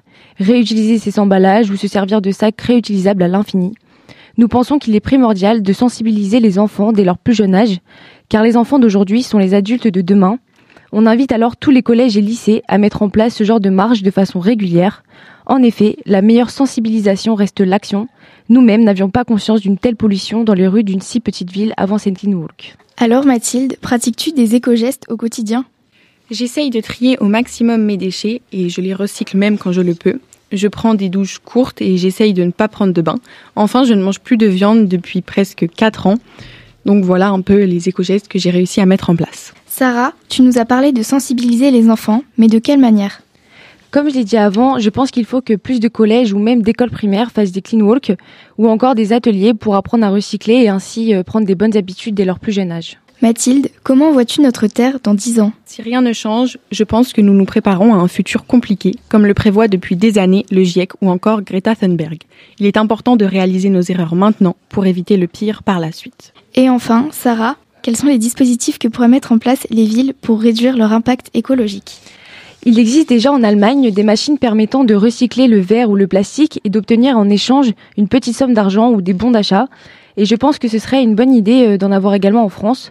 Et enfin, euh, de rajouter déjà plus de poubelles à mégots, car on en retrouve encore beaucoup trop, sachant qu'un mégot pollue près de 500 litres d'eau. Ce n'est donc plus possible. Merci beaucoup les filles. Et pour compléter ce que vous venez de dire, rien de mieux que d'écouter le reportage sur la Clean Walk réalisé par Jules. Alors Kelly, je vois que tu as une bouteille en plastique. Est-ce que tu peux nous dire ce que tu es en train de ramasser depuis tout à l'heure? Euh, je ramasse des mégots, je suis presque à 1 litre de mégots et c'est pas fini donc je pense qu'on va faire 1 litre 5. Ça me choque carrément parce que bah genre il y a que ça, on en voit tout le temps. Je fais que de me baisser, je, je ramasse des mégots tout le temps, enfin c'est c'est incroyable voilà. Alors Camille, toi, qu'est-ce qui t'a choqué dans cette clean walk? Bah, ce qui me choque, c'est qu'il y a une poubelle et tous les déchets sont par terre à côté et pas dedans. Où sont les endroits où vous avez trouvé le plus de déchets Alors principalement les caniveaux, euh, les trottoirs aussi, un, un peu partout sur le bord des routes. Mais euh, ce qui est choquant, c'est euh, je trouve les chewing-gums parce que on, a l'impression que ça fait partie du décor et limite que ça fait partie du béton et que c'est la matière du béton tellement en fait il y en a partout et ça choque plus personne en fait et ils sont tellement incrustés dans le béton qu'on peut même pas les enlever. Alors Sarah, euh, qu'est-ce que tu penses qu'on pourrait améliorer pour la prochaine clean walk? Alors, euh, je pense que pour la prochaine fois, ce serait une bonne idée de déjà repérer des zones dans Ponton de Mer comme des squats et d'y aller directement et de passer du temps dessus et de tout ramasser euh, directement. Voilà. Alors Justine, qu'est-ce que tu retiens de cette sortie? Eh ben, Il y a beaucoup, beaucoup de déchets à Ponto de Mer et il faudrait euh, faire plus de journées comme ça et euh, passer plus de temps parce que bah, on n'a pas eu le temps de faire euh, beaucoup de, de choses. Et, euh, et voilà. L'autre proposition, c'était aussi de faire un bon coup de nettoyage un jour devant le lycée et prévoir des affiches, des pancartes directement mises aussitôt euh, devant le lycée pour dire bon ça suffit maintenant parce que vous avez vu même le cours d'eau, les mégots, enfin c'est... euh, avait quelque chose qui avait été mis en place. Alors Sarah, est-ce que tu as quelque chose à rajouter? Alors oui, euh, j'ai trouvé ça quand même d'un côté euh, super agaçant de voir que ce sont ce- seulement les personnes euh, qui ne jettent pas leur papier ou qui ne fument pas qui ramassent derrière les autres. Eh bien, merci Jules pour la réalisation de ce reportage sur la Clean Walk. Nous accueillons à présent les éco-délégués du Collège de Cormeilles. Nous savons qu'ils sont déjà très engagés dans le développement durable et avons maintenant l'habitude de les recevoir à Prévert. Camille, est-ce que tu pourrais nous parler des actions que vous avez réalisées avec les autres éco-délégués? Donc, donc oui, effectivement, depuis déjà deux ans, nous réalisons énormément d'actions au collège, euh, comme par exemple euh, une collecte de jouets, une, euh, un sapin en boîte à œufs, euh, des, un travaux des travaux d'isolation au collège, mais également une clean walk. Euh, Elisa, tu peux m'en parler un petit peu plus? Euh, oui, nous aussi, nous faisons des clean walk. Euh, L'année dernière, nous avons effectué deux, qui consistent donc à venir nettoyer et ramasser tous les déchets de dans Cormeil. Euh, nous y convions les sixièmes ainsi que les CM2 euh, de l'école primaire. Et euh, nous avons aussi du coup euh, prévu une clean walk dans deux trois semaines, il me semble. Merci Camille et Liséa pour ces réponses. Je crois aussi que votre collège a candidaté pour passer au niveau 3 du label EDD. Pouvez-vous nous en dire plus, nous expliquer en quoi ça consiste? Donc oui, euh, nous sommes label 2 déjà depuis plusieurs années et euh, nous avons euh, candidaté pour passer label 3. Nous avons reçu lundi dernier les inspecteurs de la commission d'évaluation et nous leur avons parlé de, des différents projets que nous menions au collège, comme par exemple les actions de la cantine. Est-ce que tu pourrais nous en parler un peu plus, Amy, s'il te plaît? Euh, oui, donc pour la cantine, nous avons remis en place la table de tri qui avait été implantée avant les travaux. Euh, la table de tri consiste à trier d'un côté les, déchets alimentaires et les déchets papier de l'autre. Par la suite, nous installerons une table de troc. Donc par exemple, si quelqu'un ne veut plus de son fruit, il le pose sur cette table et si quelqu'un reveut un fruit, il pourra le prendre. Ivana, tu es en sixième et pourtant déjà très impliquée en étant éco-déléguée à Cormeil. Il me semble que tu fais partie d'un club qui s'appelle Croissance Verte. Peux-tu nous en parler s'il te plaît? Oui, tout à fait. euh, je fais partie du club Croissance Verte euh, qui est organisé le mardi sur le temps du midi. Donc euh, on entretient le jardin et on plante des fleurs. Nous faisons aussi des ateliers comme des cosmétiques, baume à lèvres, gommage ou, ou déodorant, comme des sapins en papier pour Noël. Et dernièrement, une vente de savon bio qui venait de Marseille. Mathis, toi aussi tu fais partie de ce club, mais tu t'es plutôt occupée du côté extérieur. On t'écoute pour que tu nous en parles un peu plus. Alors euh, oui, il y a une mare au collège, on la nettoie chaque année pour réguler les végétaux et je me suis rendu compte qu'il manquait des nichoirs autour de la mare. Donc euh, j'ai fait une mangeoire grâce à mon imagination et ma connaissance des oiseaux. Et euh, d'où te vient cette connaissance des oiseaux? Alors je m'y connais en oiseaux car je suis un passionné de volailles et chez moi j'ai des poules, canards, oies. Bien, merci beaucoup Mathis. Parlons à présent de l'EMI qui signifie l'éducation des médias à l'information. Avec le collège de Cormeil, beaucoup d'actions ont été mises en place, notamment la réalisation de reportages. Clara, que peux-tu en dire? Euh, oui, donc il y a deux ans, nous avons participé à un concours, donc le concours JRE qui signifie Jeune Reporter pour l'environnement, et qui consiste à créer un reportage de trois minutes maximum sur une problématique locale et trouver les solutions à cette problématique. Euh, nous avons créé notre reportage sur la thématique de la disparition des bocages normands. Et euh, pour trouver les solutions, nous avons interviewé plusieurs personnes, comme par exemple un maraîcher bio ou des élus locaux. Et grâce à ce reportage, nous avons été primés euh, coup de cœur, euh, toutes catégories confondues. Félicitations pour ce prix. Camille, je te repasse la parole pour que tu nous parles à présent des actions particulières qui ont été menées pour le développement durable au sein de votre collège. Donc oui, euh, bah, euh, au moment de Noël, nous avons euh, organisé une collecte de boîtes à œufs pour euh, réaliser un sapin de Noël écologique. Euh, donc euh, les élèves euh, donnaient à disposition des boîtes à œufs et grâce à cela, nous avons également organisé une collecte de jouets au profit des restos du cœur de la ville de Pont-de-Mer. Euh, ils, venaient sont venus les chercher et les élèves étaient amenés à ramener tous leurs jouets. Nous finirons cette table ronde par Paulin, qui a participé à la certification du niveau 3 et qui va nous parler plus précisément de l'isolement des bâtiments. Alors, euh, donc l'isolation des bâtiments a été financée tout d'abord en partie par le département de l'Eure pour un budget total d'environ 3 millions d'euros. Euh, donc les travaux ont commencé euh, il y a trois ans et se sont achevés l'année dernière. Donc la, rénovation consiste donc à isoler le bâtiment extérieur afin donc de, de plus chauffer les salles de classe notamment et aussi donc de changer les fenêtres puisque auparavant euh, en hiver par exemple on était obligé de porter un manteau puisqu'il faisait beaucoup trop froid dans les dans les salles de classe. Donc cela a permis d'améliorer les conditions de vie des élèves, des agents mais aussi de l'administration. Et je peux l'affirmer, euh, le collège maintenant, euh, c'est beaucoup plus agréable de venir au collège puisque on n'a pas besoin de porter un manteau en salle de classe qui parfois est très gênant. Eh bien, merci Paulin et bravo à tous pour votre dévouement et votre investissement. Cela fait plaisir à voir. Sans plus attendre, je vous propose d'écouter la chanson Croix au printemps par M.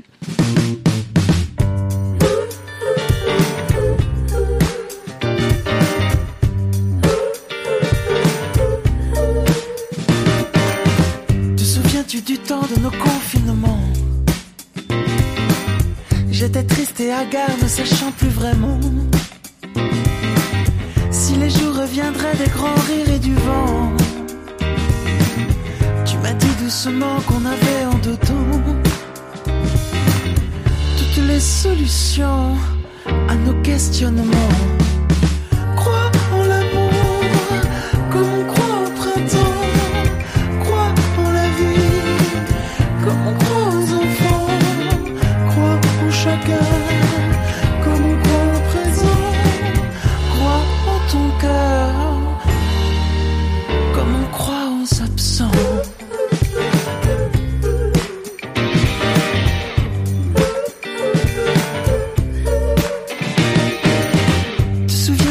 Jours de nos confinements J'étais perdu errant, ne sachant plus vraiment si les jours reviendraient des voyages et des chants. Tu m'as dit simplement qu'il y avait là devant toutes les solutions à nos questionnements. Crois en l'amour comme on croit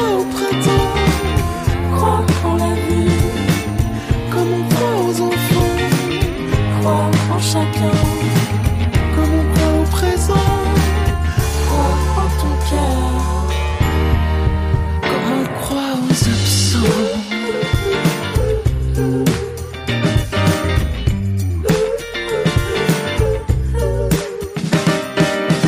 Te souviens-tu des jours de nos confinements? J'avais les larmes aux yeux, ne sachant plus vraiment plus aimés, plus aimants.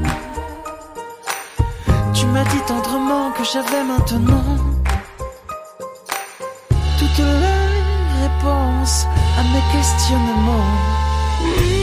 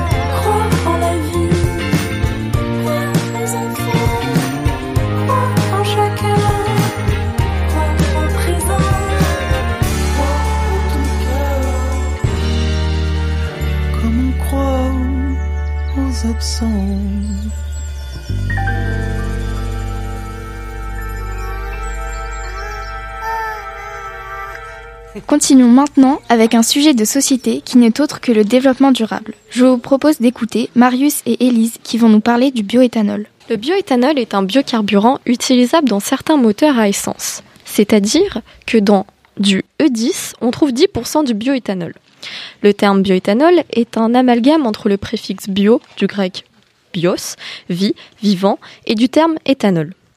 On peut alors penser que ce carburant est vert, c'est un carburant propre et se donner bonne conscience en les utilisant. Nous pouvons alors nous poser la question comment on produit ce carburant vert et quel est son impact écologique? Pour fabriquer du bioéthanol, plusieurs méthodes sont possibles. Tout d'abord, nous, pouvons nommer les betteraves sucrières, une agriculture qui est intensive pour la fabrication alimentaire et pour produire ce carburant vert. En France, les agriculteurs français de betteraves sucrières sont cependant les derniers à utiliser des pesticides néo- néonicotinoïdes, plus souvent appelés tueurs d'abeilles. Ce pesticide avait été interdit en 2018 en France puisqu'il attaque le système nerveux des abeilles. Cependant, depuis 2020, cette interdiction a été levée pour les agriculteurs de betteraves sucrières. Ils sont alors les seuls à utiliser l'insecticide de tueur d'abeilles. Puis dès que la récolte de betteraves sucrières est terminée, elle est envoyée dans des usines. Ces betteraves vont être coupées en fines frites puis chauffées dans de l'eau bouillante pour obtenir une eau très sucrée.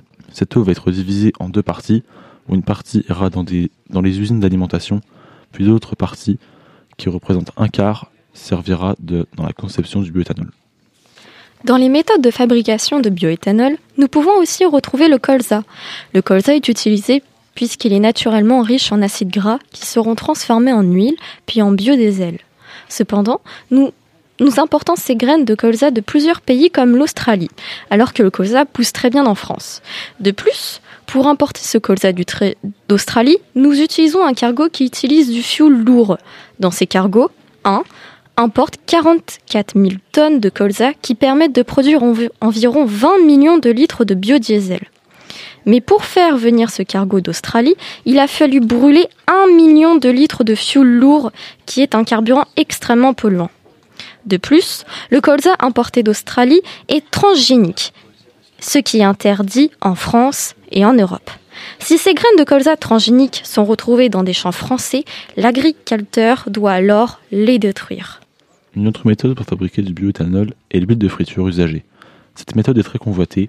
De plus, les entreprises qui récoltent ces huiles vont payer entre 20 et 50 euros le bidon d'huile d'un commerçant, ainsi de nombreux vols vont apparaître. Que cela soit des huiles qui ont été servies pour faire frire du poulet ou du poisson pané, elles vont être purifiées. Ainsi, un déchet est devenu une matière première grâce au, bio- au biocarburant. Il n'y a pas que l'huile usagée qui peut faire avancer des voitures, il y a aussi des bousses de vache. En effet, on peut trouver dans des fermes des stations de biogaz produits par des fermes. Ce processus est appelé la méthanisation. Dans ce processus, nous utilisons un méthaniseur où seront stockés plusieurs types de déchets avec de la bouse de vache. Ainsi, le mélange est brasé, puis et, chauffe, et puis est chauffé à 37 degrés. Il y aura alors une fermentation naturelle et cela donnera du gaz. Puis, ce gaz est récupéré, filtré, pour ne garder que le méthane. Où une partie ira à la pompe et une autre servira à faire de l'électricité. De plus en plus de méthaniseurs apparaissent en France. En 2010, il y en avait 200 et aujourd'hui 1200. Cependant, sur la plupart des fermes qui font le processus de méthane, les vaches n'ont plus le droit de sortir dans les pâturages. Ce choix est fait pour ne pas perdre la bouse de vache et ainsi la récupérer totalement, ce qui donne un total de 20 millions de tonnes de bouse de vache par jour. Encore une fois, ce déchet est devenu une matière première. Cependant, dans la commune de Rarcourt, un problème est apparu depuis qu'une ferme qui utilise les méthaniseurs s'est construite. En effet, en automne, la population n'a pas eu le droit de consommer l'eau courante, car celle-ci est apparue noire. Suite à des analyses, ils découvrent que le reste de- des méthaniseurs qui servent d'engrais s'est introduit dans les nappes phréatiques. Ainsi, les militants disent que ce processus est une catastrophe écologique. Merci beaucoup à vous deux. Tout de suite, un débat sur le changement climatique en Normandie par Jules, Axel et Lou. Aujourd'hui en Normandie, le réchauffement climatique est suivi de près par le GIEC normand, un groupe d'experts et scientifiques euh, mobilisés par la région de Normandie. Un groupe de 23 chercheurs normands est donc chargé d'appréhender les conséquences du réchauffement climatique sur notre territoire. Alors doit-on craindre le réchauffement climatique en Normandie? Axel et Lou vont tenter de nous éclairer sur cette question. Euh, bah, effectivement, oui, on, on doit craindre euh, le réchauffement climatique euh, en Normandie. On a une augmentation de 3 degrés euh, et vraiment des, des saisons de plus en plus déréglées, euh, avec de la sécheresse par exemple. En revanche, s'il fait plus chaud, on peut cultiver des fruits qui ne sont pas possibles normalement en Normandie, tels que le melon ou la tomate. Euh, si euh, tu veux cultiver euh, des fruits comme ça, il te, faut de l'eau, euh, Axel. On pourrait la stocker de l'eau de pluie. Justement, c'est vrai que la Normandie est réputée pour euh, ses fortes précipitations. Euh, donc euh, est-ce que le stockage de l'eau pose problème, nous? Bah, L'eau de pluie, on sait bien, euh, est assez contaminée par les, la- par les pesticides, mais euh, si tu veux stocker de l'eau, euh, tu, tu peux aussi stocker l'eau euh, l'eau de mer, mais bon, après, elle est salée, donc au niveau euh, des cultures, ça va être plus compliqué. Mais il y a des stations de traitement de- d'eau salée ou même pour dépolluer de l'eau. Euh, le traitement de l'eau est un sujet intéressant, mais euh, est-ce que le réchauffement climatique a des conséquences sur la santé humaine? Euh, totalement, avec la mauvaise qualité de l'air, on a euh, des dangers euh, pour les asthmatiques, mais aussi avec le réchauffement des températures euh, au niveau des personnes âgées. C'est de plus en plus compliqué. Mais euh, ces problèmes sont compensés par euh, le brassage d'air avec euh, celui de la mer euh, grâce au vent. Et euh, au niveau de la biodiversité, est-ce qu'il y a des problèmes euh, totalement. En fait, la sécheresse euh, en Normandie euh, bah, dit ré- réchauffement en fait, et donc apparition des moustiques très dangereux, par exemple les moustiques tigres qui euh, transportent des maladies. Sauf que ces moustiques euh, sont plus un crâne dans le sud de la France car ils sont très peu nombreux en Normandie. Et euh, par rapport aux amphibiens, on en parlait tout à l'heure. Bah, totalement, en fait, les, les amphibiens sont aussi en danger au niveau de la sécheresse. Leur habitat naturel est totalement détruit. Et doit-on craindre un changement de paysage dans les prochaines années en Normandie? Également, euh, en fait, avec l'érosion du littoral, on a euh, en fait les terres qui reculent de jour en jour, et on va devoir déplacer euh, près d'un million de, de personnes bientôt. Mais cela est prédit par des modèles pessimistes. Avec des modèles plus optimistes, on serait qu'à 200 000 personnes de déplacées. De plus, l'augmentation du niveau, de la- du niveau marin permet euh, d'éviter des problèmes de la marée basse, tels que la baignade ou les bateaux bloqués par la mer. Oui, enfin, euh, des problèmes de marée, euh, c'est un, un petit peu, un petit peu personnel. Ça, les touristes qui, trouvent que c'est euh, c'est mieux de se baigner en marée haute, je suis désolée, mais euh, ça fait des gros risques d'inondation, euh, plus l'érosion des sols, etc. Le réchauffement climatique, c'est vraiment un truc à craindre. On a notamment, il provoque des dommages sur les nappes phréatiques, etc. Merci Axel et Lou. Donc finalement, on doit effectivement craindre le réchauffement climatique en Normandie, car malgré les points positifs que on pourrait y trouver comme euh, euh, les plus beaux étés ou la plus grande facilité de certaines cultures, euh, il y a de nombreux aspects négatifs comme la sécheresse, l'impact sur la biodiversité ou sur la vie humaine, avec par exemple de nombreuses canicules et des problèmes d'eau potable. De plus, on pourrait connaître un changement de paysage des littoraux dû à l'érosion. Eh bien, merci à vous trois. C'est ici que s'arrête l'émission Prévert passe au vert. Nous remercions évidemment les éco-délégués pour leur participation et leur investissement, ainsi que les élèves de Cormeil qui sont venus au lycée. Vous pouvez nous écouter toute la journée sur la fréquence 96.2 FM ou sur toutes les différentes plateformes de réécoute musicale. Prévert passe au vert. Quand les lycéens agissent pour le climat.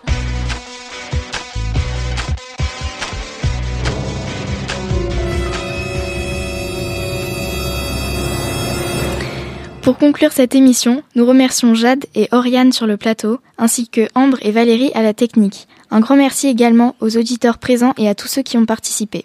Juste après, nous retrouverons Hugo sur un sujet de société et d'écologie qui est le nucléaire. Jacques a dit, la radio du lycée Prévert. Retrouvez-nous sur 96.2 FM et à la réécoute sur toutes les plateformes musicales.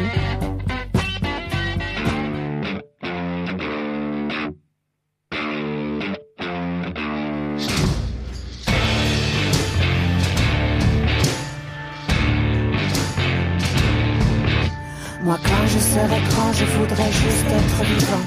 Disons sur le pavé quelques milliers d'adolescents. Je n'ai même pas 20 ans et j'en aurai jamais 50. Et toi qui me regardes passer, tu penses encore au 440. We can't breathe.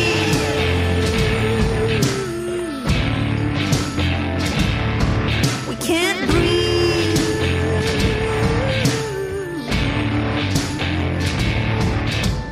Bob said tiptoes, mind the fire.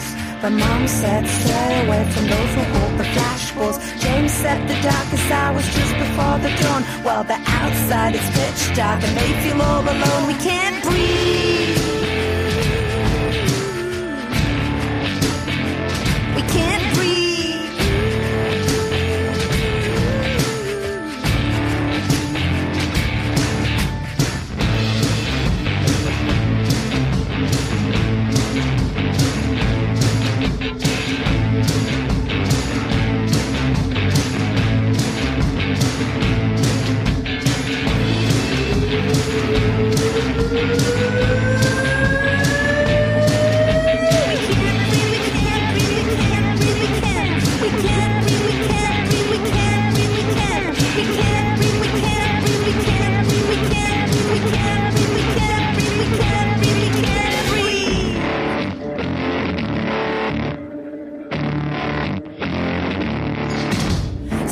S'adressa un jour au duc d'Orléans, qui célébrait le roi juste avant le soulèvement. Il lui dit, Monseigneur, je vous adresse mes compliments pour cette fête napolitaine, mais nous dansons sur un volcan. We can't breathe.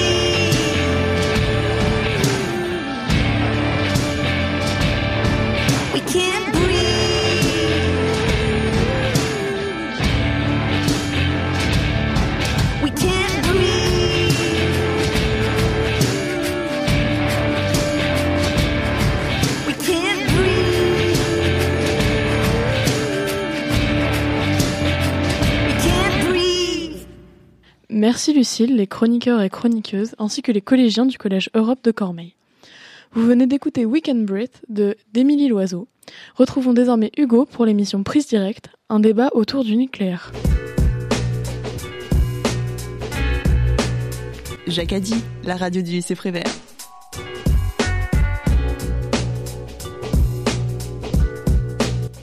Bonjour à tous et bienvenue dans ce format spécial consacré à l'énergie nucléaire. Aujourd'hui, j'ai en face de moi plusieurs lycéens venus débattre pour savoir s'il faut relancer l'énergie nucléaire ou au contraire l'arrêter définitivement. Ce débat est à l'initiative de Félicien, élève en terminale, et de Monsieur Boulot, professeur de physique au lycée, qui ont des propositions parfois divergentes sur le sujet. Parmi nous également un panel de lycéens qui se positionnent différemment sur cette controverse.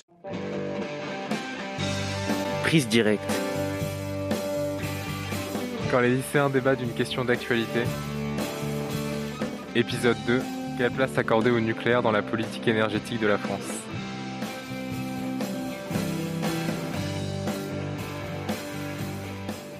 C'est un sujet revenu au cœur des débats. Faut-il relancer l'énergie nucléaire en France? Cette relance pourrait permettre d'atteindre la neutralité carbone en 2050, car rappelons que les centrales nucléaires n'émettent aucune émission de CO2. C'est en tout cas le projet du président Emmanuel Macron qui a annoncé un plan de relance du nucléaire à Belfort pour atteindre les objectifs de neutralité carbone. Alors concrètement, en quoi consistent ces annonces? Tout d'abord, la construction de six nouveaux réacteurs nucléaires EPR d'ici 2050. Le premier réacteur nucléaire devrait arriver pour 2035. Le président dit pour justifier son choix, je le monde de demain sera plus électrique. Nous devons être en mesure de produire jusqu'à 60% d'électricité en plus qu'aujourd'hui. Et la clé pour faire cela de la manière la plus sûre, c'est de développer les énergies, les énergies renouvelables et le nucléaire. Je pose donc ma première question euh, pour ce débat. Félicien, bonjour. Faut-il relancer la construction des centrales nucléaires en France? La parole est à vous. Je pense qu'il faut relancer la construction de centrales nucléaires parce que selon moi, c'est une énergie qui est considérée actuellement comme euh, une énergie de transition, aussi pour moi une énergie très euh, décarbonée et qui donc euh, je vous ai donné tout à l'heure un panel de chiffres qui permet et qui ont de sources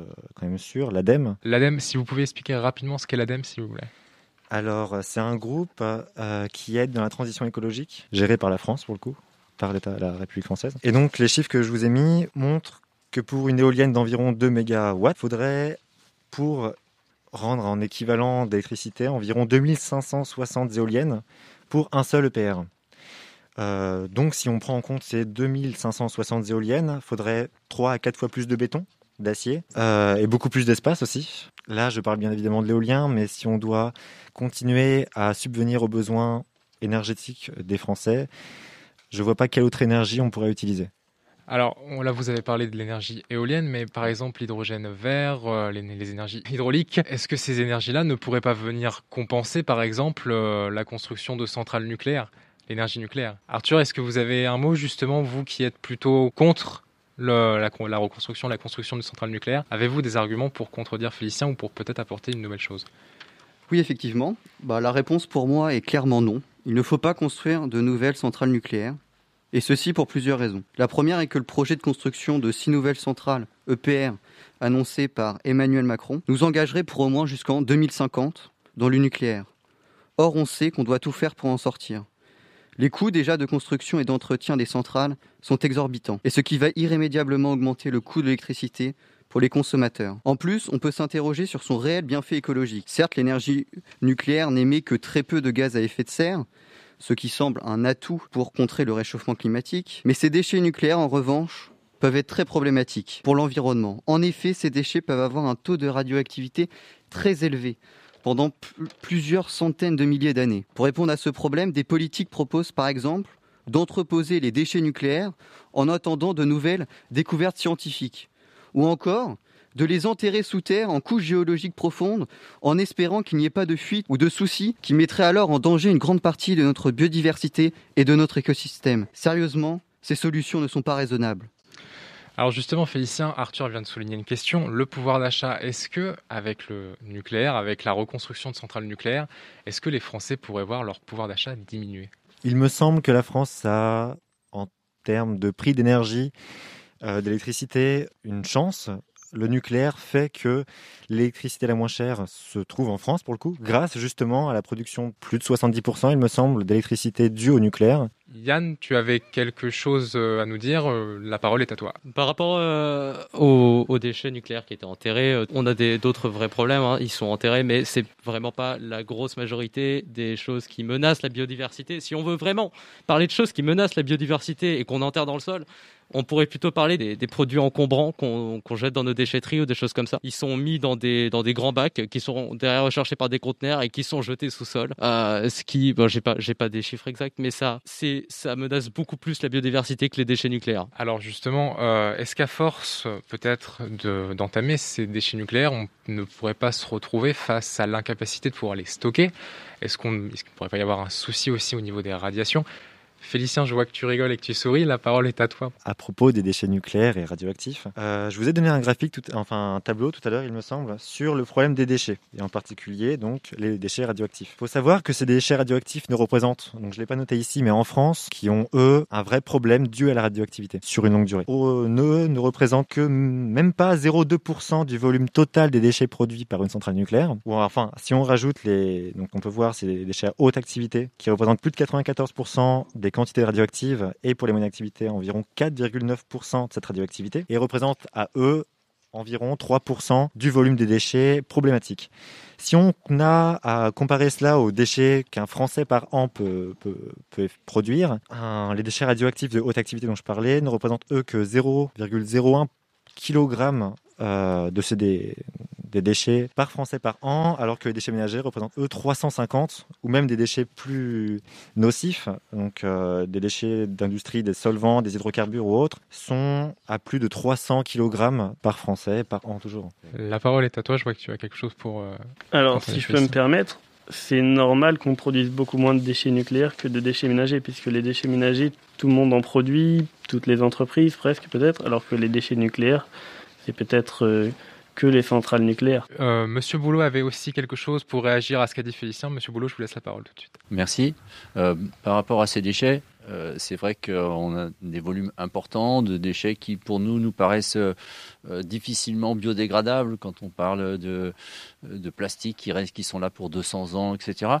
Là, on parle de milliers, de centaines de milliers d'années. Il y a 17 000 ans, euh, les hommes préhistoriques nous ont laissé des dessins à Lascaux. Voilà.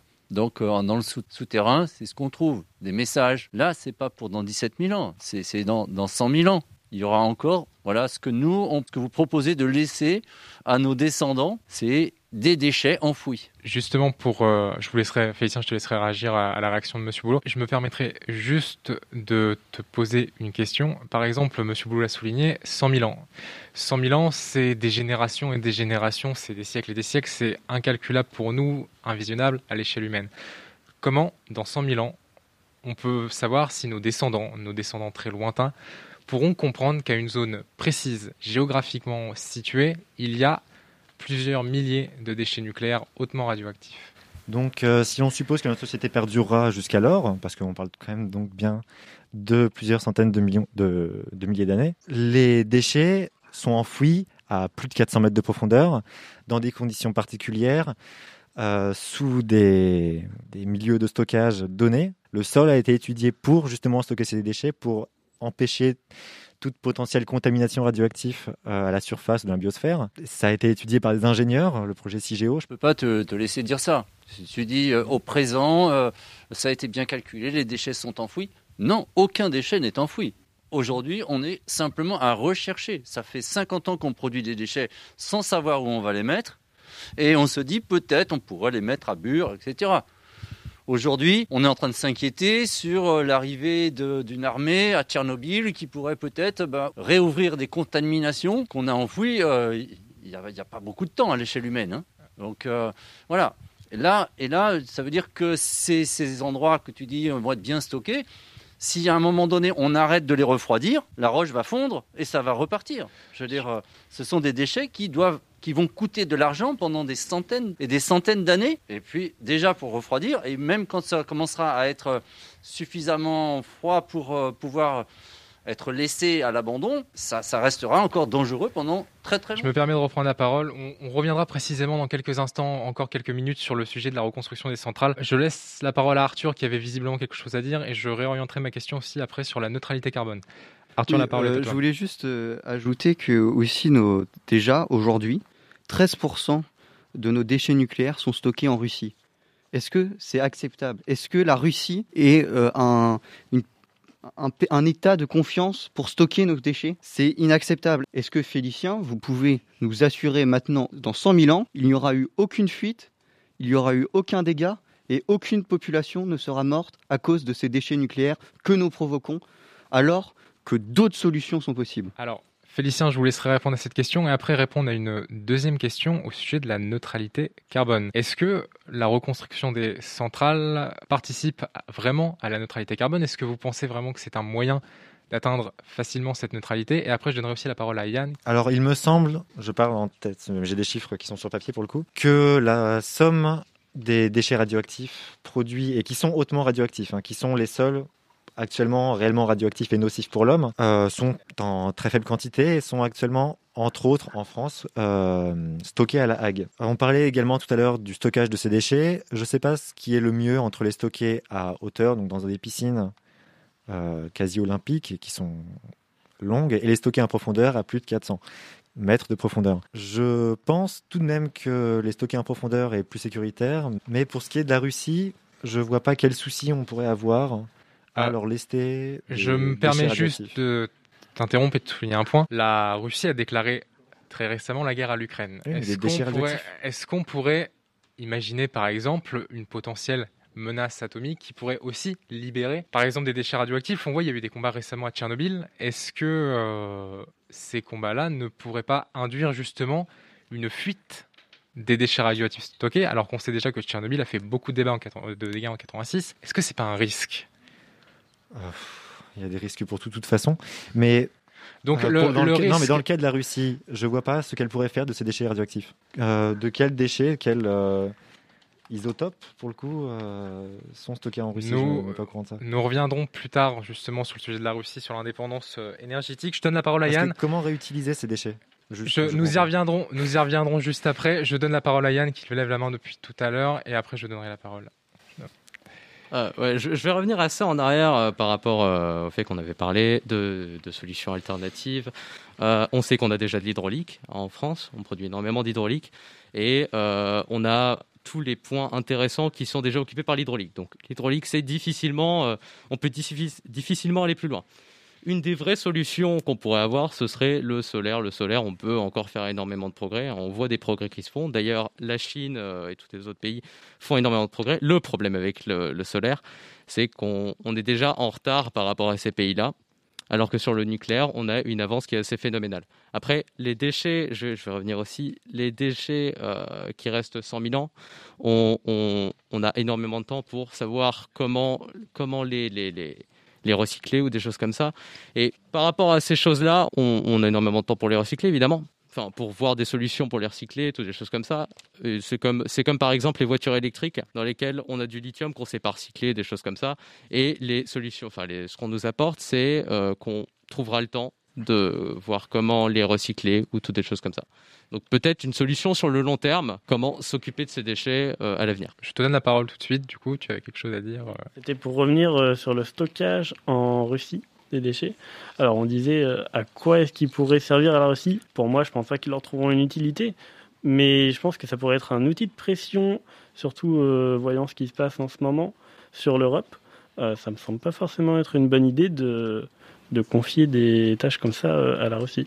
Et pour revenir sur euh, le stockage euh, des déchets, comme le disait Yann, effectivement, ça peut être une solution temporaire de les stocker en attendant de pouvoir les recycler. Il y a quelque chose dont j'aimerais continuer à parler, que Nathan évoquait juste avant. Donc, comme je l'ai dit, les déchets radioactifs émis par les centrales nucléaires sont très faibles, constituent environ, même pas, il me semble, une piscine olympique, réellement nocif. hein. Euh, et en termes de radioactivité, je ne pense pas que l'électronucléaire soit la plus grosse source de radioactivité sur, euh, actuellement. Euh, J'ai un graphique d'ailleurs hein, de l'OMS, il me semble que c'est oui, de l'OMS, qui montre les impacts sur le corps des nocifs, hein, toujours, des différentes sources de radioactivité. La filière électronucléaire ne représente que 0,3% de ce, rayonnement sur le corps. Les éléments naturels, l'impact naturel, à lui seul, représente 77%. L'alimentation, elle, par exemple, hein, 16%. L'irradiation d'origine médicale, 20%.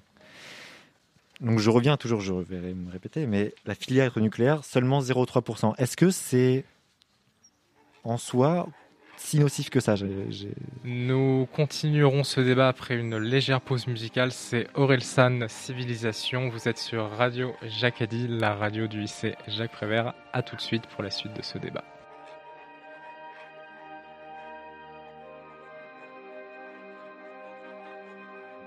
Je sais pas comment sauver le monde, et si je savais, je suis pas sûr que je le ferais. J'ai pas grand chose à t'offrir, à part te dire qui je suis et ce que je sais. Je crois jamais ce qu'on me dit en premier, les mensonges circulent plus vite que le vrai. J'ai couru après le bonheur, sans prendre le temps de savoir ce que c'est. J'essaie d'avoir un enfant, j'essaie d'avoir autre chose que des regrets. Quand tu verras 2022, je comprendrai qu'ils se mettent à pleurer. Ils disent que tout va s'effondrer, qu'on va y passer dans 3 degrés. Je pensais que la science allait nous sauver, mais j'ai de moins en moins confiance au progrès. Je sais même pas pourquoi je pense à ça, j'y connais rien, qu'est-ce que j'y connais?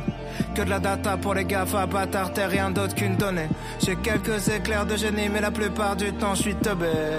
Je connais que les mauvais alcools qui donnent l'alcool mauvais. J'avais peur d'avoir rien compris, maintenant j'ai peur qu'il y ait rien à comprendre. Piégé dans notre propre système, prisonnier dans une sauvegarde bloquante.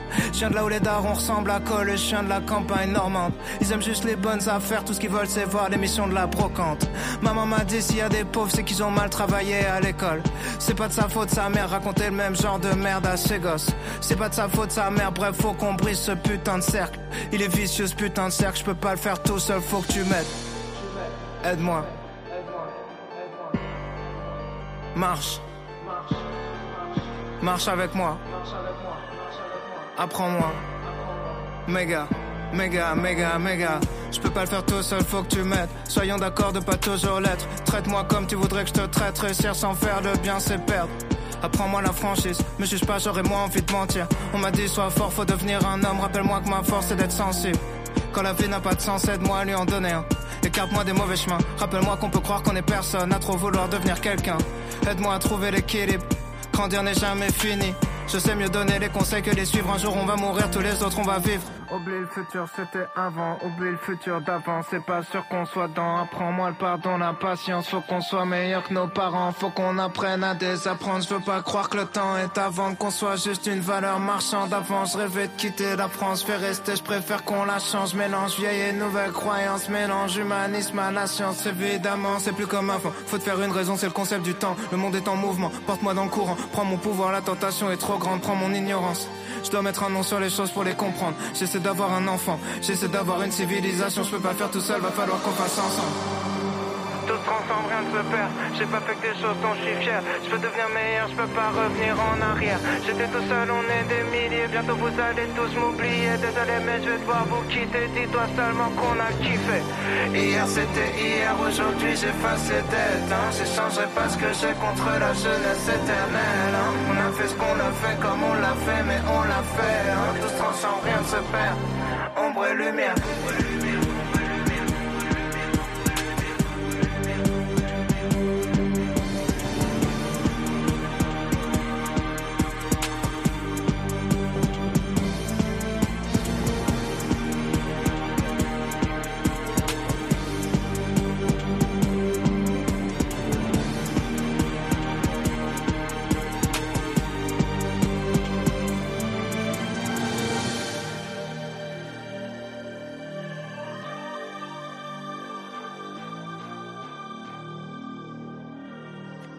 C'était Orelsan, Civilisation. Merci à tous d'être présents. Euh, nous allons revenir sur un point qui n'a pas été abordé avant la pause musicale, le côté économique. On le sait, ces centrales nucléaires ont appris, ont appris assez exorbitant. Félicien, je vous ai posé la question tout à l'heure, vous avez répondu à Nathan. Cette fois-ci, vous ne pouvez plus échapper à la question pourquoi et comment envisager d'investir de telles sommes dans le nucléaire? La parole est à vous. Et après, Alors, euh, effectivement, le nucléaire coûte cher, mais comparé à d'autres sources d'énergie, je pense à l'éolien par exemple, ou le solaire, le nucléaire coûte très peu cher. Déjà, la quantité d'éoliennes qu'il faut, la quantité de cuivre qu'il faut, ou donc selon les chiffres de l'ADEME, hein, avec des calculs arithmétiques simples, règle de 3, il faut plus de trois fois, il faut fois plus de cuivre pour l'éolien, par exemple. hein, l'éolien étant la ressource énergétique verte la plus hum, écologique, il me semble, hein, par rapport au photovoltaïque ou autre. Benjamin, la parole est à toi. Tu as- Bah, selon EDF, euh, les prix avoisinent entre 53 et 54 euros euh, le millikilowattheure. Et pour les éoliens, en effet, c'est beaucoup plus cher, entre 80 et 85 euros à peu près. Ça, ce sont les chiffres donnés par EDF euh, en décembre 2020. D'accord. Je donne tout de suite la parole à Arthur qui a visiblement quelque chose. Donc euh, oui, effectivement, aujourd'hui, le nucléaire semble moins cher que les énergies renouvelables, mais ne faut-il pas plutôt investir massivement dans euh, les, énergies renouvelables pour enfin elles soient rentables pour nous, pour qu'on puisse enfin en bénéficier? Mais même si le nucléaire semble a priori moins cher, là, le- le projet d'Emmanuel Macron, c'est investir des milliards et des milliards d'euros pour construire des EPR. C'est exorbitant. En plus, se rajoute, euh, on, a plusieurs centrales en fin de vie. Il va falloir les remettre aux normes. Et ça, ça va encore coûter des milliards. Ne faut-il pas mieux mettre ces milliards dans une énergie verte d'avenir et euh, qu'on sait euh, sans souci et euh, qui serait vraiment intéressante de- d'essayer. Alors, je donnerai la parole tout de suite aux personnes qui ont levé la main. Arthur, je me permets juste de te relancer sur une question. Tu as dit que ça coûtait très cher, mais est-ce qu'il ne faudrait pas investir justement pour euh, fermer certaines centrales à charbon qui sont l'une des sources d'énergie les plus polluantes? Est-ce que le fait de ne pas investir dans le nucléaire pourrait ralentir l'objectif carbone pour 2050 Alors moi, mon avis, c'est euh, ne pas construire de nouvelles centrales nucléaires qui seraient, euh, qui nous engageraient en fait jusqu'en euh, 2050 dans le nucléaire. Pour moi, mon avis, ça serait plutôt de remettre aux normes certaines centrales pour assurer une transition du nucléaire aux énergies renouvelables sur une période assez longue dans le temps, mais l'objectif principal, c'est vraiment d'augmenter nos énergies renouvelables. C'est vraiment ça l'avenir. Et si on continue à construire de nouvelles centrales, on va vers un avenir que nucléaire. Et ça, c'est pas souhaitable pour nos sociétés. Merci Arthur. Alors, je donne tout de suite la parole à Benjamin et Yann récupérera la parole tout après. Bah, faut savoir qu'en France, on possède 58 réacteurs nucléaires, ce qui en fait le deuxième pays le plus nucléarisé au monde, après les États-Unis avec 99. Mais euh, faut savoir qu'on en dispose 19 des centrales nucléaires. Donc oui, faut pas en construire parce que sinon, ça va encore aggraver les cas. Imaginez un scénario catastrophe et une fuite radioactive. Les populations pourraient être touchées et tout. Donc euh, moi, je suppose que arrêtons de construire les centrales nucléaires et euh, je rejoins l'avis d'Arthur que de se favoriser sur les, énergies renouvelables du coup. Visiblement, Benjamin est plutôt inquiet aussi des fuites euh, nucléaires. Yann, je te donne la parole tout de suite. Tu voulais réagir aux propos de, de Félicien ou d'Arthur peut-être? Euh, Je te laisse tout de suite. Non, je voulais surtout réagir euh, par rapport au fait, par rapport au coût en fait d'une centrale nucléaire. Euh, faut savoir, bah, merci Félicien d'avoir fait d'excellentes fiches. hein, donc je, je- je vais citer. Il faut 2560 éoliennes pour produire l'équivalent d'une seule, euh, d'un seul réacteur, d'un d'un seul réacteur nucléaire. Donc, quand on construit des réacteurs nucléaires, notre but aussi en tant que, en tant que nation, c'est d'être indépendant, euh, d'être indépendant au niveau de ses énergies. Bon, on peut pas être indépendant au niveau de toutes nos énergies. hein. c'est l'exemple avec le gaz ou le pétrole. On n'en a pas en France. Là, pour l'instant, on est sur, euh, on est sur les énergies électriques.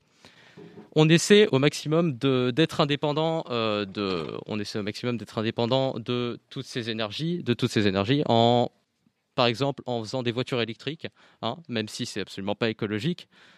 On essaie de s'émanciper du pétrole euh, qui nous est fourni principalement par les Russes et par les Finlandais. Hein, les Finlandais étant les premiers fournisseurs de pétrole et de gaz pour la France. C'est une alternative. C'est une alternative de s'émanciper de ces pays au niveau de, de toutes ces choses, en par exemple donnant des aides aux, euh, aux ménages pour qu'ils puissent acheter une voiture électrique. Derrière, avoir les ressources pour pouvoir gérer toutes ces voitures électriques, parce qu'avec juste quelques centrales nucléaires ou quelques éoliennes, hein, ce qui sera encore pire parce que ça produit encore moins d'électricité qu'une centrale nucléaire, de pouvoir gérer toutes ces ressources, toutes ces ressources électriques. Euh, par exemple, on pense aussi aux plaques de cuisson, aux plaques de cuisson électriques. Ça va demander énormément d'électricité. et On peut pas gérer tout ça juste avec des éoliennes ou quelques centrales nucléaires. Merci Nat, euh, Yann, pardon. Je me tourne maintenant vers le public. Euh, vous avez entendu le débat depuis le début de l'intervention de nos intervenants. Est-ce que, par exemple, une potentielle fuite nucléaire, de, justement de ces déchets-là, vous fait peur? Je vous donne tout de suite la parole. Est-ce que quelqu'un voudrait réagir dans le public? Quelqu'un qui serait prêt à parler, à donner son avis? Peut-être juste réagir aussi au aux propos des chroniqueurs. Est-ce que quelqu'un voudrait parler? Bah ouais, ça fait quand même peur parce que bah comme on l'a dit, euh, si la température n'est pas euh, régulée, bah les roches vont fondre et ça va revenir euh, à la surface et contaminer beaucoup de personnes, voire de territoires, la faune, la flore.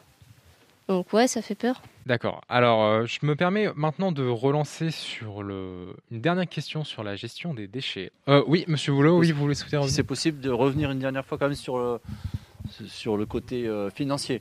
L'électricité euh, française a été longtemps fabriquée avec du nucléaire et ça a permis euh, à la France d'être, d'avoir une électricité pas chère. C'est vrai, ça a été vrai, voilà, parce qu'on a comparé à des, énergies autour. Voilà.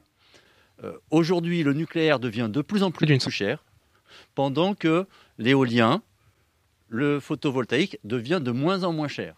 On est arrivé à un moment de croisement et on pense que, voilà, il est absolument pas intéressant financièrement, au-delà des déchets, des choses comme ça, des risques. Voilà. Financièrement, c'est un investissement énorme pour une production qui va nécessiter beaucoup de soins, qui n'est pas réversible. Voilà. Pour l'instant, on n'a pas encore réussi à démonter correctement une centrale nucléaire.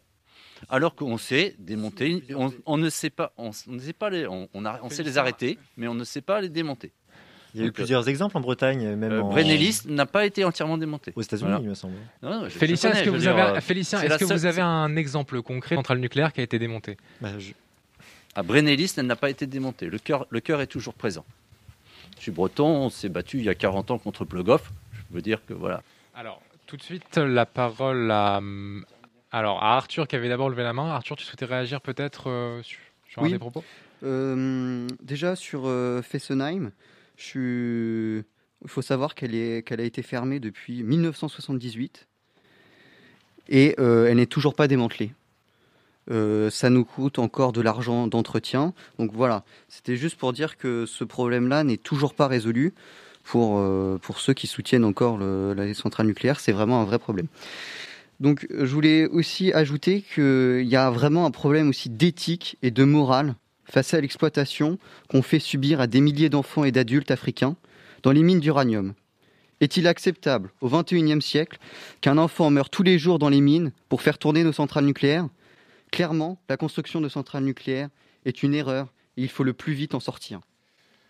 Alors, je, laisserai Félicien réagir une dernière fois sur ce thème-là et après nous aborderons la sortie du nucléaire. Si la France sort du nucléaire, comment prendre notre indépendance? Énergétique, notamment avec le gaz russe. Euh, Félicien, la parole est à toi si tu veux réagir. Bon, alors pour ce qui est du nucléaire, Arthur justement a parlé avant de l'exploitation des enfants. Je revenir sur plusieurs points, mais d'abord l'exploitation des enfants. Euh, pour faire l'équivalent d'un cylindre d'un centimètre de hauteur en uranium pour le produire, il faut, enfin, lorsqu'on l'utilise dans une centrale nucléaire, l'équivalent en pétrole est de 600 litres environ et l'équivalent en charbon est d'une tonne. Donc si on considère l'exploitation de l'uranium euh, comparé au charbon ou au pétrole, l'uranium est quand même bien moindre. Donc je suppose déjà qu'en termes d'exploitation... minerai faut-il pour faire un gramme d'uranium? Juste de reprendre la parole, il a parlé des enfants, justement, des enfants maltraités. Toi, justement, est-ce que euh, tu prends cette considération en compte? Est-ce que tu, pour toi, vraiment, la, la maltraitance des enfants, notamment dans ces mines, dans ces centrales, est-ce qu'elle est réelle pour toi? Est-ce que tu crois en ces propos? Alors d'ailleurs, j'aimerais bien savoir d'où sont ces sources. Mais moi, j'aimerais Arthur, ça. Le Monde, France Info. Le Monde, France, Info, donc. Euh, et qu'en est-il du coup de l'exploitation des, des aimants permanents pour l'éolien ou du silicium pour euh, Mais- le panneau solaire? Mais c'est pas qu'un problème sur le nucléaire là que je soulève là, c'est vraiment un Non, je sais problème bien, mais qu'est-ce euh, qui est le d'éthique et moins de morale dangereux sur nos les énergies, mais oui, pas, non plus que sur le nucléaire. Mais là, Parce ça- qu'on va pas aller dans le l'uranium, cap et ça- aller avec du vélo pour l'électricité. L'uranium, ça concerne que le nucléaire. Arthur, je me permets Et on a- juste une dernière question. Vraiment, Félicien, là, encore une fois, les enfants. Est-ce que, pour toi, du coup, c'est réel? Est-ce qu'il y a vraiment, selon toi, est-ce que c'est central dans ces mines? Est-ce qu'il y a vraiment de la maltraitance envers les enfants? Si ça, c'est très grave, c'est un crime contre l'humanité, c'est quelque chose de très grave qui est condamné. Est-ce que pour toi, c'est réel? Alors, euh, pour ce qui est de l'exploitation de l'uranium, je ne sais pas. Euh, mais je sais très bien qu'en Chine, pour l'exploitation des, composants essentiels pour l'éolien ou le photovoltaïque, euh, je ne sais plus le terme utilisé pour ces métaux en question, mais il est sûr que la pollution, même la maltraitance d'enfants, est également présente. Euh, Là-dessus, sans doute, je n'ai pas plus d'informations. Euh, mais je voulais également parler après, outre euh, l'ex- l'exploitation qui est effectivement conséquente, du sujet, revenir au sujet qui était le mix énergétique, le nucléaire a-t-il sa place dans le mix énergétique? C'était bien le titre du débat. On a parlé tout à l'heure avec euh, Nathan et Yann du solaire. Donc le solaire ne fonctionne que, 80 que 50% du temps. Déjà, euh, ça paraît logique étant donné que le soleil ne fonctionne pas la nuit. Bref, on ne peut pas euh, avoir l'énergie que l'on n'a pas. Euh, et en Allemagne, on est, je pense, tous d'accord pour euh, la pointer du doigt en termes de plus grosse productrice de gaz à effet de serre, et qui est également d'ailleurs la plus grosse, euh, celle qui a le plus d'éolien. mer- Merci, on va devoir Et, bientôt euh, changer de, de thème. Je laisserai juste une dernière fois Monsieur Boulot s'exprimer et nous passerons ensuite sur l'indépendance énergétique de la France qui sera le dernier thème abordé lors de ce débat. C'est là la question. Je me permets maintenant de vraiment rentrer dans le dernier thème de ce débat. Comment garantir les besoins énergétiques de la, f- de la France en cas d'arrêt du nucléaire? Yann, tu voulais prendre la parole tout à l'heure et je vais justement te laisser introduire sur ce sujet, te demander ton avis. On le sait aujourd'hui, par exemple, l'Allemagne dépendait beaucoup, euh, et on l'a appris lors de la crise ukrainienne qui vient d'éclater, du gaz au- russe. Comment faire en sorte, si le nucléaire s'arrête, que la France prenne son indépendance énergétique, ou du moins qu'elle devienne plus indépendante? Alors déjà, on- va on va s'éloigner du cas euh, du cas allemand parce que par euh, par euh, par dé- déontologie, par par je par je ne sais quel je, ne sais quel moyen, enfin par je ne sais quelle euh, rationalité euh, ou euh, inhumanité, la- la- l'Allemagne a coupé son réseau de gaz vers la Russie, ce qui va amener une hausse des prix de l'énergie en Allemagne. Mais c'est un autre débat. hein, donc, mais c'est juste pour dire que l'Allemagne est un très très mauvais exemple à prendre.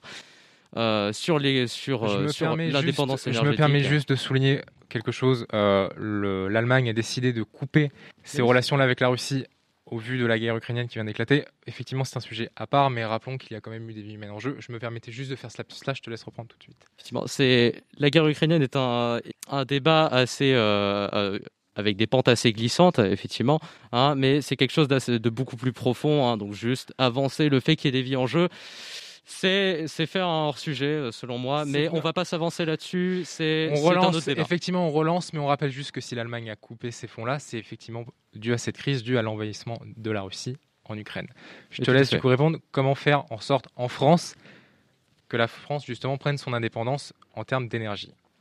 Bah, J'avais déjà dit précédemment euh, que bah, on dépendait énormément euh, des gaz russes et des gaz finlandais, hein, euh, comme on dépend énormément du pétrole, euh, du pétrole euh, russe et d'autres pays. Hein, euh, je sais pas. euh, en Europe, je sais en tout cas qu'on n'en produit pas. hein, donc on est obligé de l'importer euh, d'autres pays comme la Russie. Je l'ai énoncé précédemment. Et le nucléaire, ça peut nous apporter une bien meilleure. Donc déjà, on sait que toutes ces choses qui sont, qui sont les, les- les centrales à charbon ou autres, on va même pas en parler parce que ça pollue, ça pollue énormément et ça n'apporte que très peu d'énergie. Euh, mais tout ce qui est centrale nucléaire, ça peut nous apporter énormément d'énergie et ça nous apporte surtout de l'électricité, ce qui permet de nous émanciper euh, au niveau de la Russie ou tous ces autres pays qui produisent du pétrole de leurs énergies. Hein, on pense par exemple aux voitures qui produisent énormément de pétrole. Euh, et faire des voitures électriques, même si c'est absolument pas écologique, je suis tout à fait d'accord, les batteries en lithium, tout ça. ça Euh, nous permet de, de, de nous émanciper par rapport à tout ça.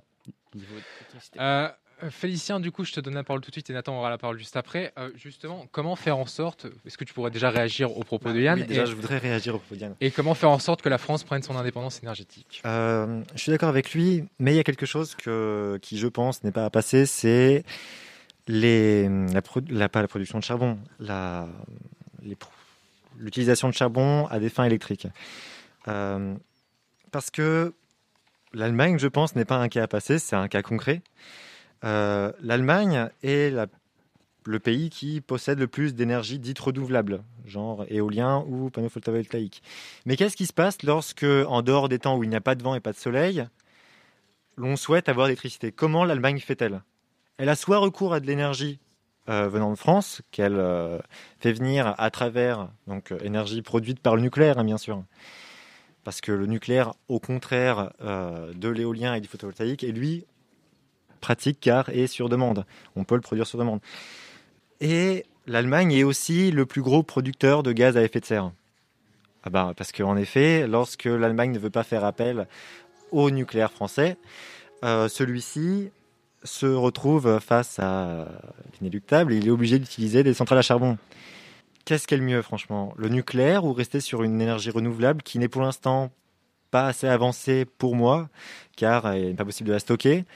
Il n'est pas possible non plus, enfin pas suffisamment possible de la stocker, et euh, découle forcément par une plus grosse pollution. Félicien, merci. Euh, Nathan, je te laisserai du coup réagir euh, au propos de Félicien et peut-être donner ton avis aussi sur l'indépendance énergétique en France. La parole est à toi. Alors, certes, si on utilise trop l'éolien et le solaire, on aura de l'électricité de façon trop discontinue, sachant qu'on ne peut pas la stocker, on ne sera pas du tout indépendant énergétiquement. Mais euh, si on se repose trop sur le, sur le nucléaire, l'énergie sera produite en France, mais du coup on sera indépendant de l'uranium, qui lui n'est pas produit en France, mais en Afrique, comme on vient de le dire.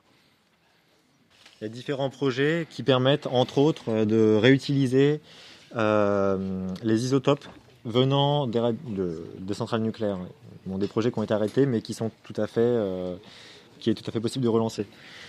Donc, le nucléaire est toujours, hein, pour moi, euh, sauf si on m'apporte contradiction, euh, la solution qui permet le plus d'être, euh, de permettre notre, Merci notre autonomie. Nathan et Félicien d'avoir réagi juste après. Euh, Benjamin, je te donne la parole et la parole sera donnée à Arthur juste après. Benjamin, c'est à toi. On n'a pas sauté euh, d'autres ressources car hormis l'éolien et le solaire, on peut avoir aussi l'eau, notamment les barrages hydrauliques qui peuvent être très utiles pour produire de l'électricité parce qu'on possède beaucoup de lacs en France, euh, notamment le lac de Serponçon qui est situé dans les Alpes.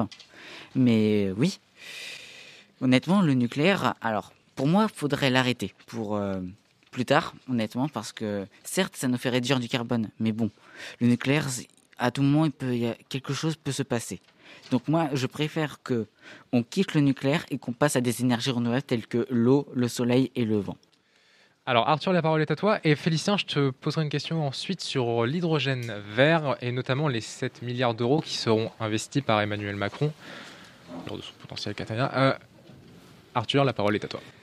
Selon moi, comme euh, je rejoins un petit peu l'avis de Benjamin, selon moi, il faut donc opter pour une transition du nucléaire au renouvelable sur une période assez longue. Cela consisterait alors de ne pas construire de nouvelles centrales nucléaires, mais de prolonger plutôt la durée de vie de certaines pour 10 ou 20 ans sous contrôle de l'autorité de sûreté nucléaire ASN. Il faut, faudrait aussi bien sûr renforcer la recherche et augmenter les énergies renouvelables qui vont être primordiales pour sortir du nucléaire. Je pense qu'il faut tendre, tout en étant réaliste, vers une fin du nucléaire au profit des énergies renouvelables. Avoir un discours ambitieux n'est pas non plus à rejeter, car il peut nous permettre d'agir ensemble sur un projet, sur cette idée qui nous concerne tous. Oui, nous le pouvons et c'est maintenant qu'il faut agir. Non, ma question est la suivante. Euh, L'hydrogène vert, 7 milliards d'euros, euh, c'est une somme conséquente, notamment en termes d'énergie. 7 milliards d'euros dans l'hydrogène vert, est-ce que tu peux nous donner un avis là-dessus? Est-ce que l'hydrogène vert ne pourrait pas être aussi une, une alternative pour le nucléaire? Je vais apporter une petite information technique. Voilà. Donc, euh, l'hydrogène, c'est un stockage momentané euh, de l'énergie, voilà, sous forme de, euh, de molécules qui sont euh, séparées, ces molécules d'eau qui sont séparées. D'un côté, H2O, H2O devient H2 et O2. Donc, euh, c'est exactement comme quand on repompe de l'eau du lac de Sarcanson là pour le remettre en haut, comme ça, euh, si le lendemain on a besoin d'électricité, on peut la laisser redescendre à nouveau. Donc, ce n'est qu'un- qu'une forme de stockage. L'avantage, c'est que c'est une forme de stockage que l'on peut transporter. Donc, euh, votre hydrogène, vous pouvez le mettre dans un camion, vous pouvez le mettre dans un avion, voilà. Et donc, euh, c'est ça, c'est ça l'intérêt par rapport à, à un barrage où évidemment l'électricité est, fabriquée seulement sur place. Merci Monsieur Boulot. Euh, Félicien, tu veux réagir au propos de Monsieur Boulot? Bah, à propos de l'hydrogène, Monsieur Boulot, euh, il me semble que lorsqu'on parle du nucléaire, on parle aussi de ses dangers et des dangers extérieurs, mais il y a des dangers derrière l'hydrogène, non? Euh, Dû à une potentielle explosion. Monsieur Boulot, la parole est à vous. Répondez à Félicien, Monsieur Boulot, si vous le souhaitez. Oui, évidemment. il- Donc, quand on Comme tu l'as dit au début, il y a des dangers. Le- des problème- on tourne autour du pot depuis tout à l'heure. Le problème du danger du nucléaire, c'est le danger à long terme. Il c'est d'abord et puis le niveau de danger, il est énorme. Le risque pour l'hydrogène, c'est une petite explosion avec euh, une vingtaine de morts. Je veux dire, voilà, on, on est, c'est alarmant évidemment, mais c'est pas comparable à ce que le, aux conséquences que l'on a avec euh, euh, les déchets qui provoquent des mutations, des choses comme ça, euh, des, des cancers, euh, des naissances. euh, voilà, tu disais tout à l'heure qu'il n'y avait pas de mort à Tchernobyl. Non, j'ai pas dit qu'il n'y avait pas de mort à ah bon, Tchernobyl. c'est ce que j'ai entendu. En tout Fukushima. cas, je dire, parlais de Fukushima. C'est vrai, c'est selon l'URSS. Ce- Je parlais de Fukushima tout à l'heure. Alors, Et par contre, il y a eu des. On parle du coup euh, du nucléaire, mais hors OCDE. Donc j'ai un tableau que vous avez pu voir tout à l'heure, euh, qui entre 1970 et 2008, comprenant donc euh, la catastrophe de Tchernobyl, les nombres de morts hors pays de l'OCDE étaient de 31. Comparé à votre vingtaine due à une explosion due à l'hydrogène, ça peut paraître un peu paradoxal ce que vous dites. Qu'une vingtaine de morts par rapport au total de morts euh, pour l'instant, au total des problèmes dus au nucléaire. Alors, je redonnerai la parole à Monsieur Boulot. On va aborder maintenant euh, la fusion nucléaire. Est-ce que vous pouvez nous apporter votre, euh, votre argument scientifique, vos- nous expliquer rapidement ce qu'est la fusion nucléaire et est-ce que ça pourrait être une solution? Qu'est-ce que c'est? Est-ce que vous pouvez l'expliquer aux auditeurs? Rapidement. Donc la, la fusion nucléaire, c'est à partir de l'hydrogène qu'on va trouver dans l'eau de mer, qui est un peu l'hydrogène lourd. Voilà, on va accrocher différents atomes en- ensemble pour refaire briller de l'hélium. Donc là, les cendres seraient de l'hélium, qui est absolument pas dangereux. Donc euh, on part de petits atomes pour faire des gros, alors que dans la fission nucléaire, on prend un- des gros que l'on casse. Alors, voilà, à chaque fois. Donc l'avantage, c'est qu'il n'y aura pas de déchets avec cette fusion. L'inconvénient, c'est que pour faire cette réaction, il faut monter à plusieurs millions de degrés et c'est difficile de trouver un récipient qui va le supporter. Donc, euh, on est obligé de faire euh, de- des torts. Voilà, donc, du coup, il y, a toute une infrastructure. Aujourd'hui, on, lance beaucoup de recherches sur de, la micro-fusion. Voilà, parce que bon, ça fait 50 ans qu'on nous dit c'est pour bientôt. Aujourd'hui, on sait bien qu'il faut au moins 50 ans avant que ça arrive. Si on atteint cet objectif, on saura qu'on aura l'énergie quasiment à volonté. Alors, mais donc c'est pour ça que c'est tout le débat d'aujourd'hui. Comment trouver un moyen pour euh, passer, pour attendre voilà, le- la transition vers cette nouvelle énergie? Alors. Et donc euh, certains pensent au nucléaire, d'autres pensent qu'on pourrait, par euh, l'amélioration des techniques, Là, je pense que c'est un peu stérile de se camper chacun sur sa position en disant que la solution de l'autre est fausse. Euh, Je On aura l'occasion, euh, oui, on aura l'occasion de revenir. On, on reviendra tout de suite justement sur la fusion nucléaire. Je vous reposerai quelques questions et nos auditeurs, enfin nos chroniqueurs reparticiperont. Pour rejoindre à, la, à ce qu'a dit euh, Monsieur Boulot, par rapport à la fusion nucléaire, les, euh, les EPR justement, est-ce que ça a un rapport avec euh, les fusions nucléaires ou pas? Non. Monsieur Boulot, la parole est à vous. Je vous laisse répondre. euh, à- Pas du tout. hein. Donc euh, c'est encore euh, de, la fission, toujours à partir euh, d'uranium. Voilà. Parlait des déchets. La France a essayé il y a 20 ans de faire euh, des super phénix, c'est-à-dire une centrale qui marcherait avec les déchets des autres. Mais on n'a jamais osé la lancer à plus de 7-8%. On avait trop peur qu'elle s'emballe. Est-ce que on peut imaginer par exemple chauffer Vous avez parlé justement de, de devoir chauffer à plusieurs millions de degrés pour pouvoir produire euh, cette énergie-là, ou du moins utiliser cette technique-là. Est-ce qu'il y a un danger par exemple? Est-ce qu'il y aurait un danger, par exemple euh, Je vous laisse répondre tout de suite à ces questions. Est-ce qu'il y a un, danger justement à pratiquer la fusion nucléaire?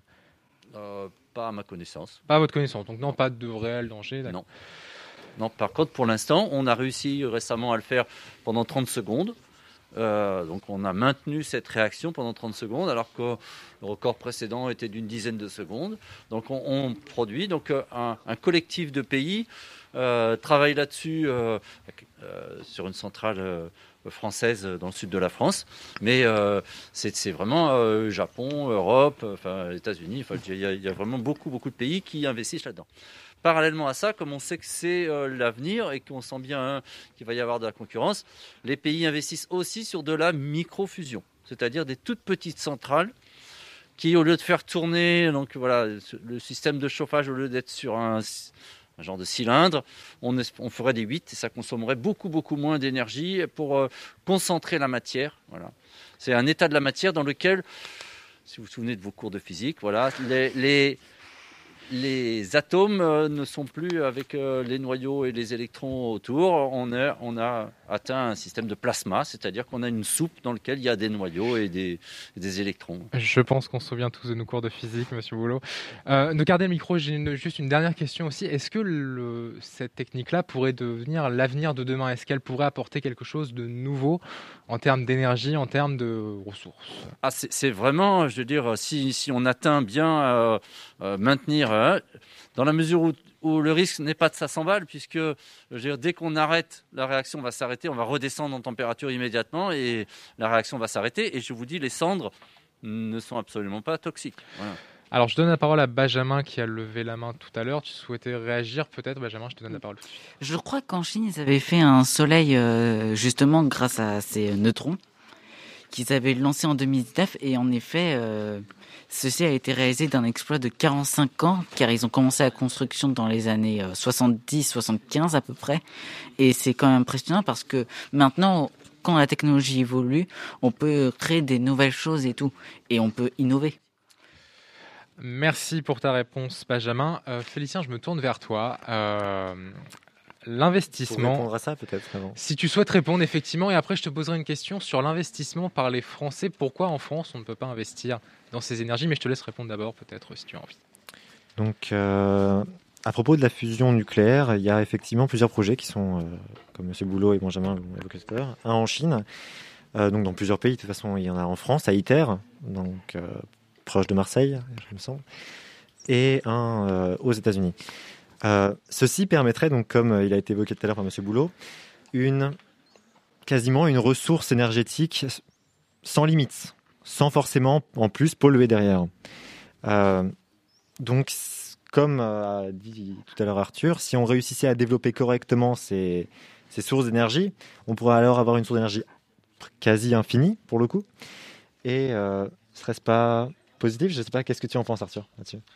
Alors, euh, je... Alors Arthur, est-ce que tu, déjà, est-ce que tu souhaites réagir sur ces propos?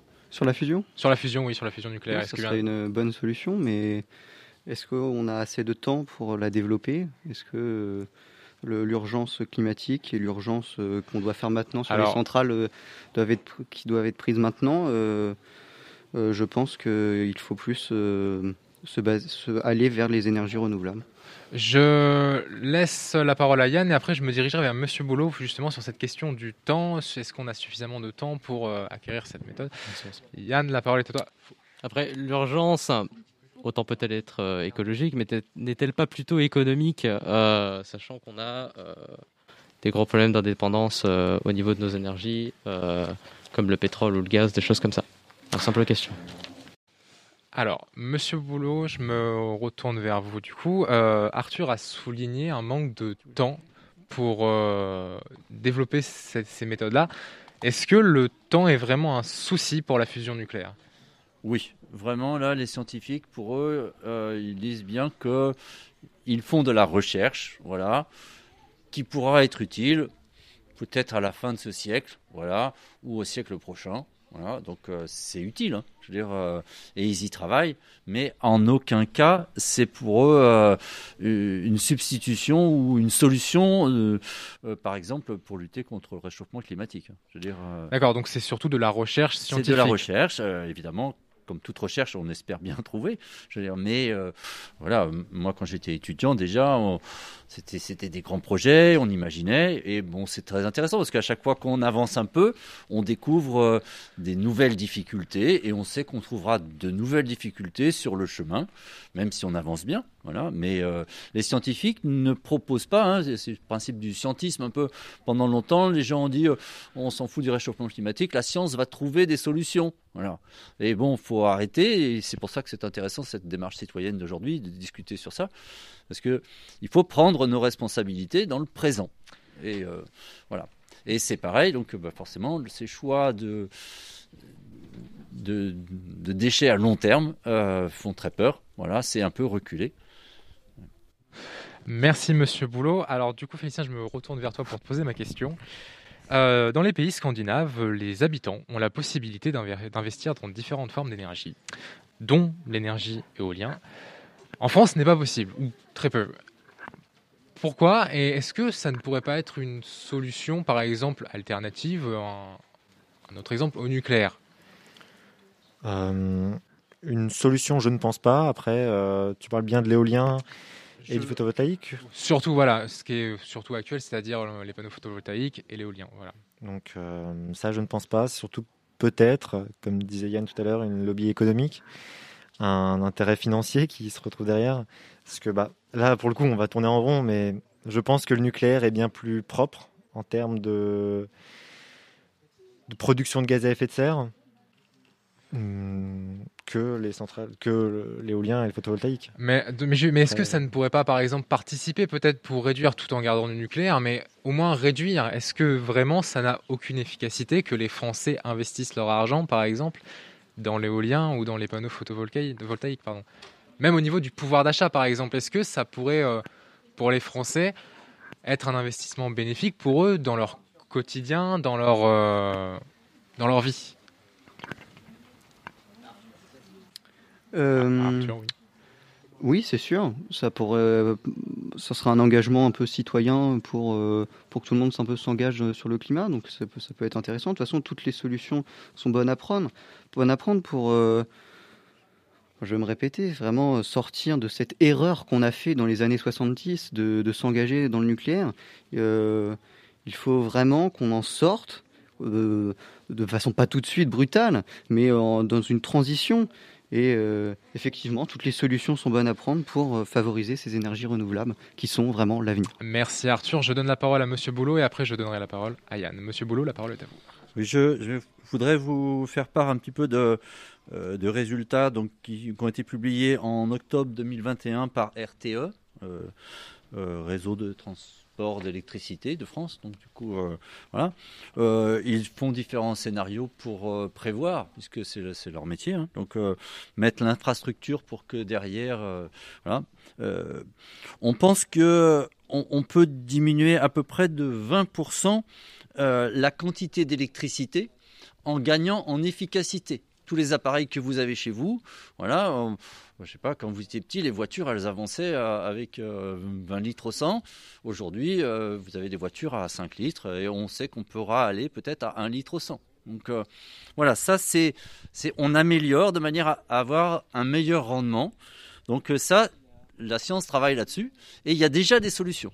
Donc c'est pour ça que c'est important de comparer, non pas avec les solutions anciennes, mais avec les solutions que l'on voit cette année. On a vu les supercondensateurs pour le stockage, on a vu les steps, on, voit différentes euh, choses qui avancent au niveau des, capteurs photovoltaïques. Aujourd'hui, on les refroidit, on, arrive à faire des coproductions avec en même temps de la chaleur. Enfin, il y a, énormément de choses techniques qui sont prêtes pour le futur, à condition de poursuivre. euh, voilà.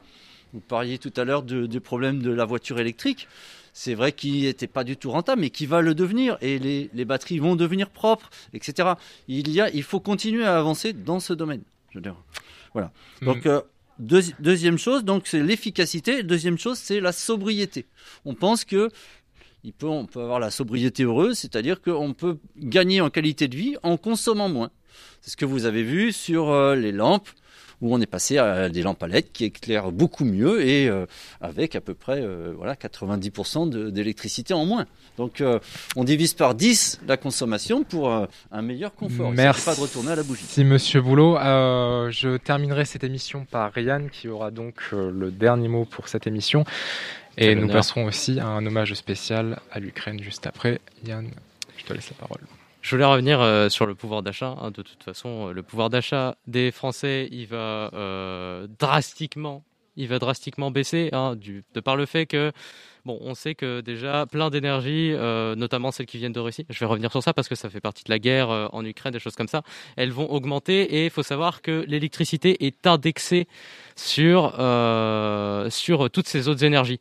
Donc, ce qui veut dire que si une autre énergie, style le gaz, le pétrole, hein, on a pu voir que dans les stations essence, ça coûtait beaucoup plus cher, si une de ces énergies va monter en prix, l'électricité aussi fatalement, hein, que, ce soit, que ce soit de l'éolien, que, ce soit du nucléaire, toutes choses comme ça, c'est une initiative européenne.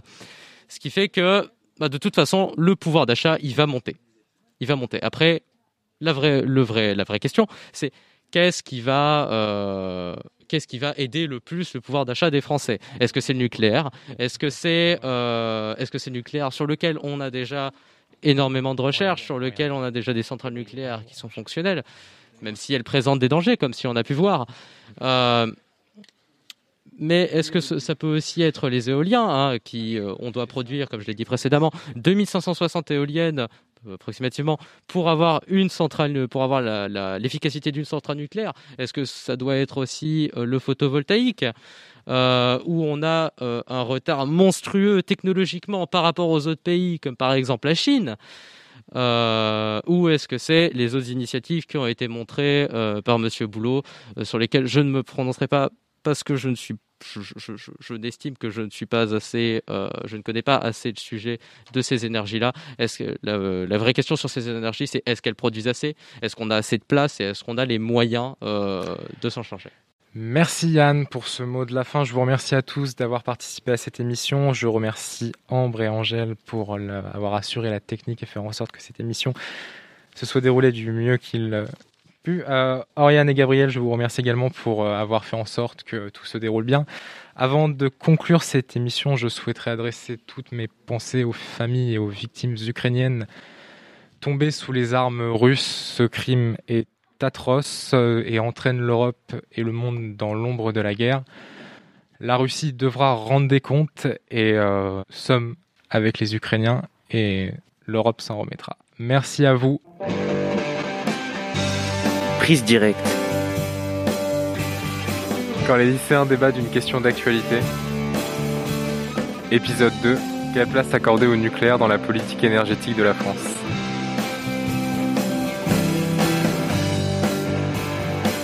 Vous êtes sur Jacadi, la radio du lycée Jacques Prévert. Vous pouvez retrouver cette émission sur toutes les plateformes en ligne et sur le site jacadi.org. Jacadi, la radio du lycée Prévert. Retrouvez-nous sur 96.2 FM et à la réécoute sur toutes les plateformes musicales.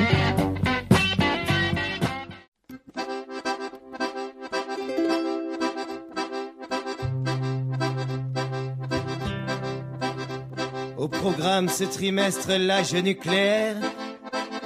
Quand vivaient nos ancêtres sur la planète Terre. Avec leurs allumettes et leurs manteaux de fourrure. Leur réseau, internet et leur peau de confiture. Sur un sol divisé en plusieurs parcelles. Ces hommes-là descendaient de la tour de Babel. Bien qu'ils eurent le même ciel, ils étaient jamais d'accord pour élire sa sentinelle, son nom et son folklore.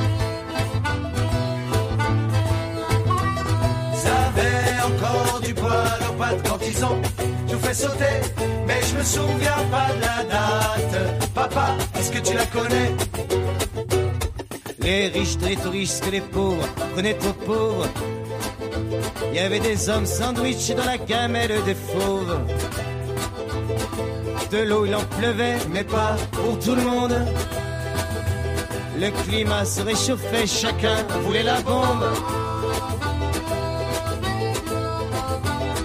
Ils roulaient en bagnole et les bagnoles au super. Mais ça manque de pétrole à part dans l'atmosphère. Au bord de la faillite, ils s'étripèrent entre eux. C'était sans doute la suite de la guerre du feu. Ça avait encore du poil aux pattes quand ils ont tout fait sauter. Mais je me souviens pas de la date. Est-ce que tu la connais?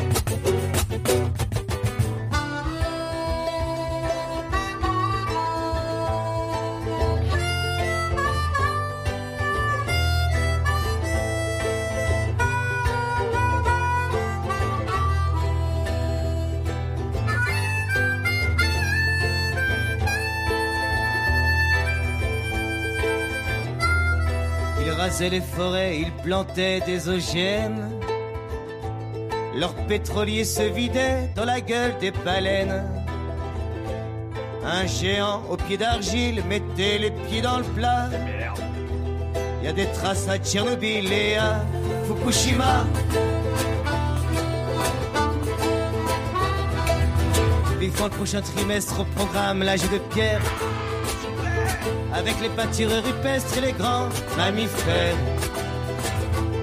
Paraît qu'on les chassait juste avec une lance. Que de l'eau il en pleuvait, on avait bien de la chance. On avait encore du poil aux pattes quand on a tout fait sauter. Mais je me souviens pas de la date. Papa, est-ce que tu la connais? Ils avaient encore du poil aux pattes quand ils ont tout fait sauter. Mais je me souviens pas de la date. Papa, est-ce que tu la connais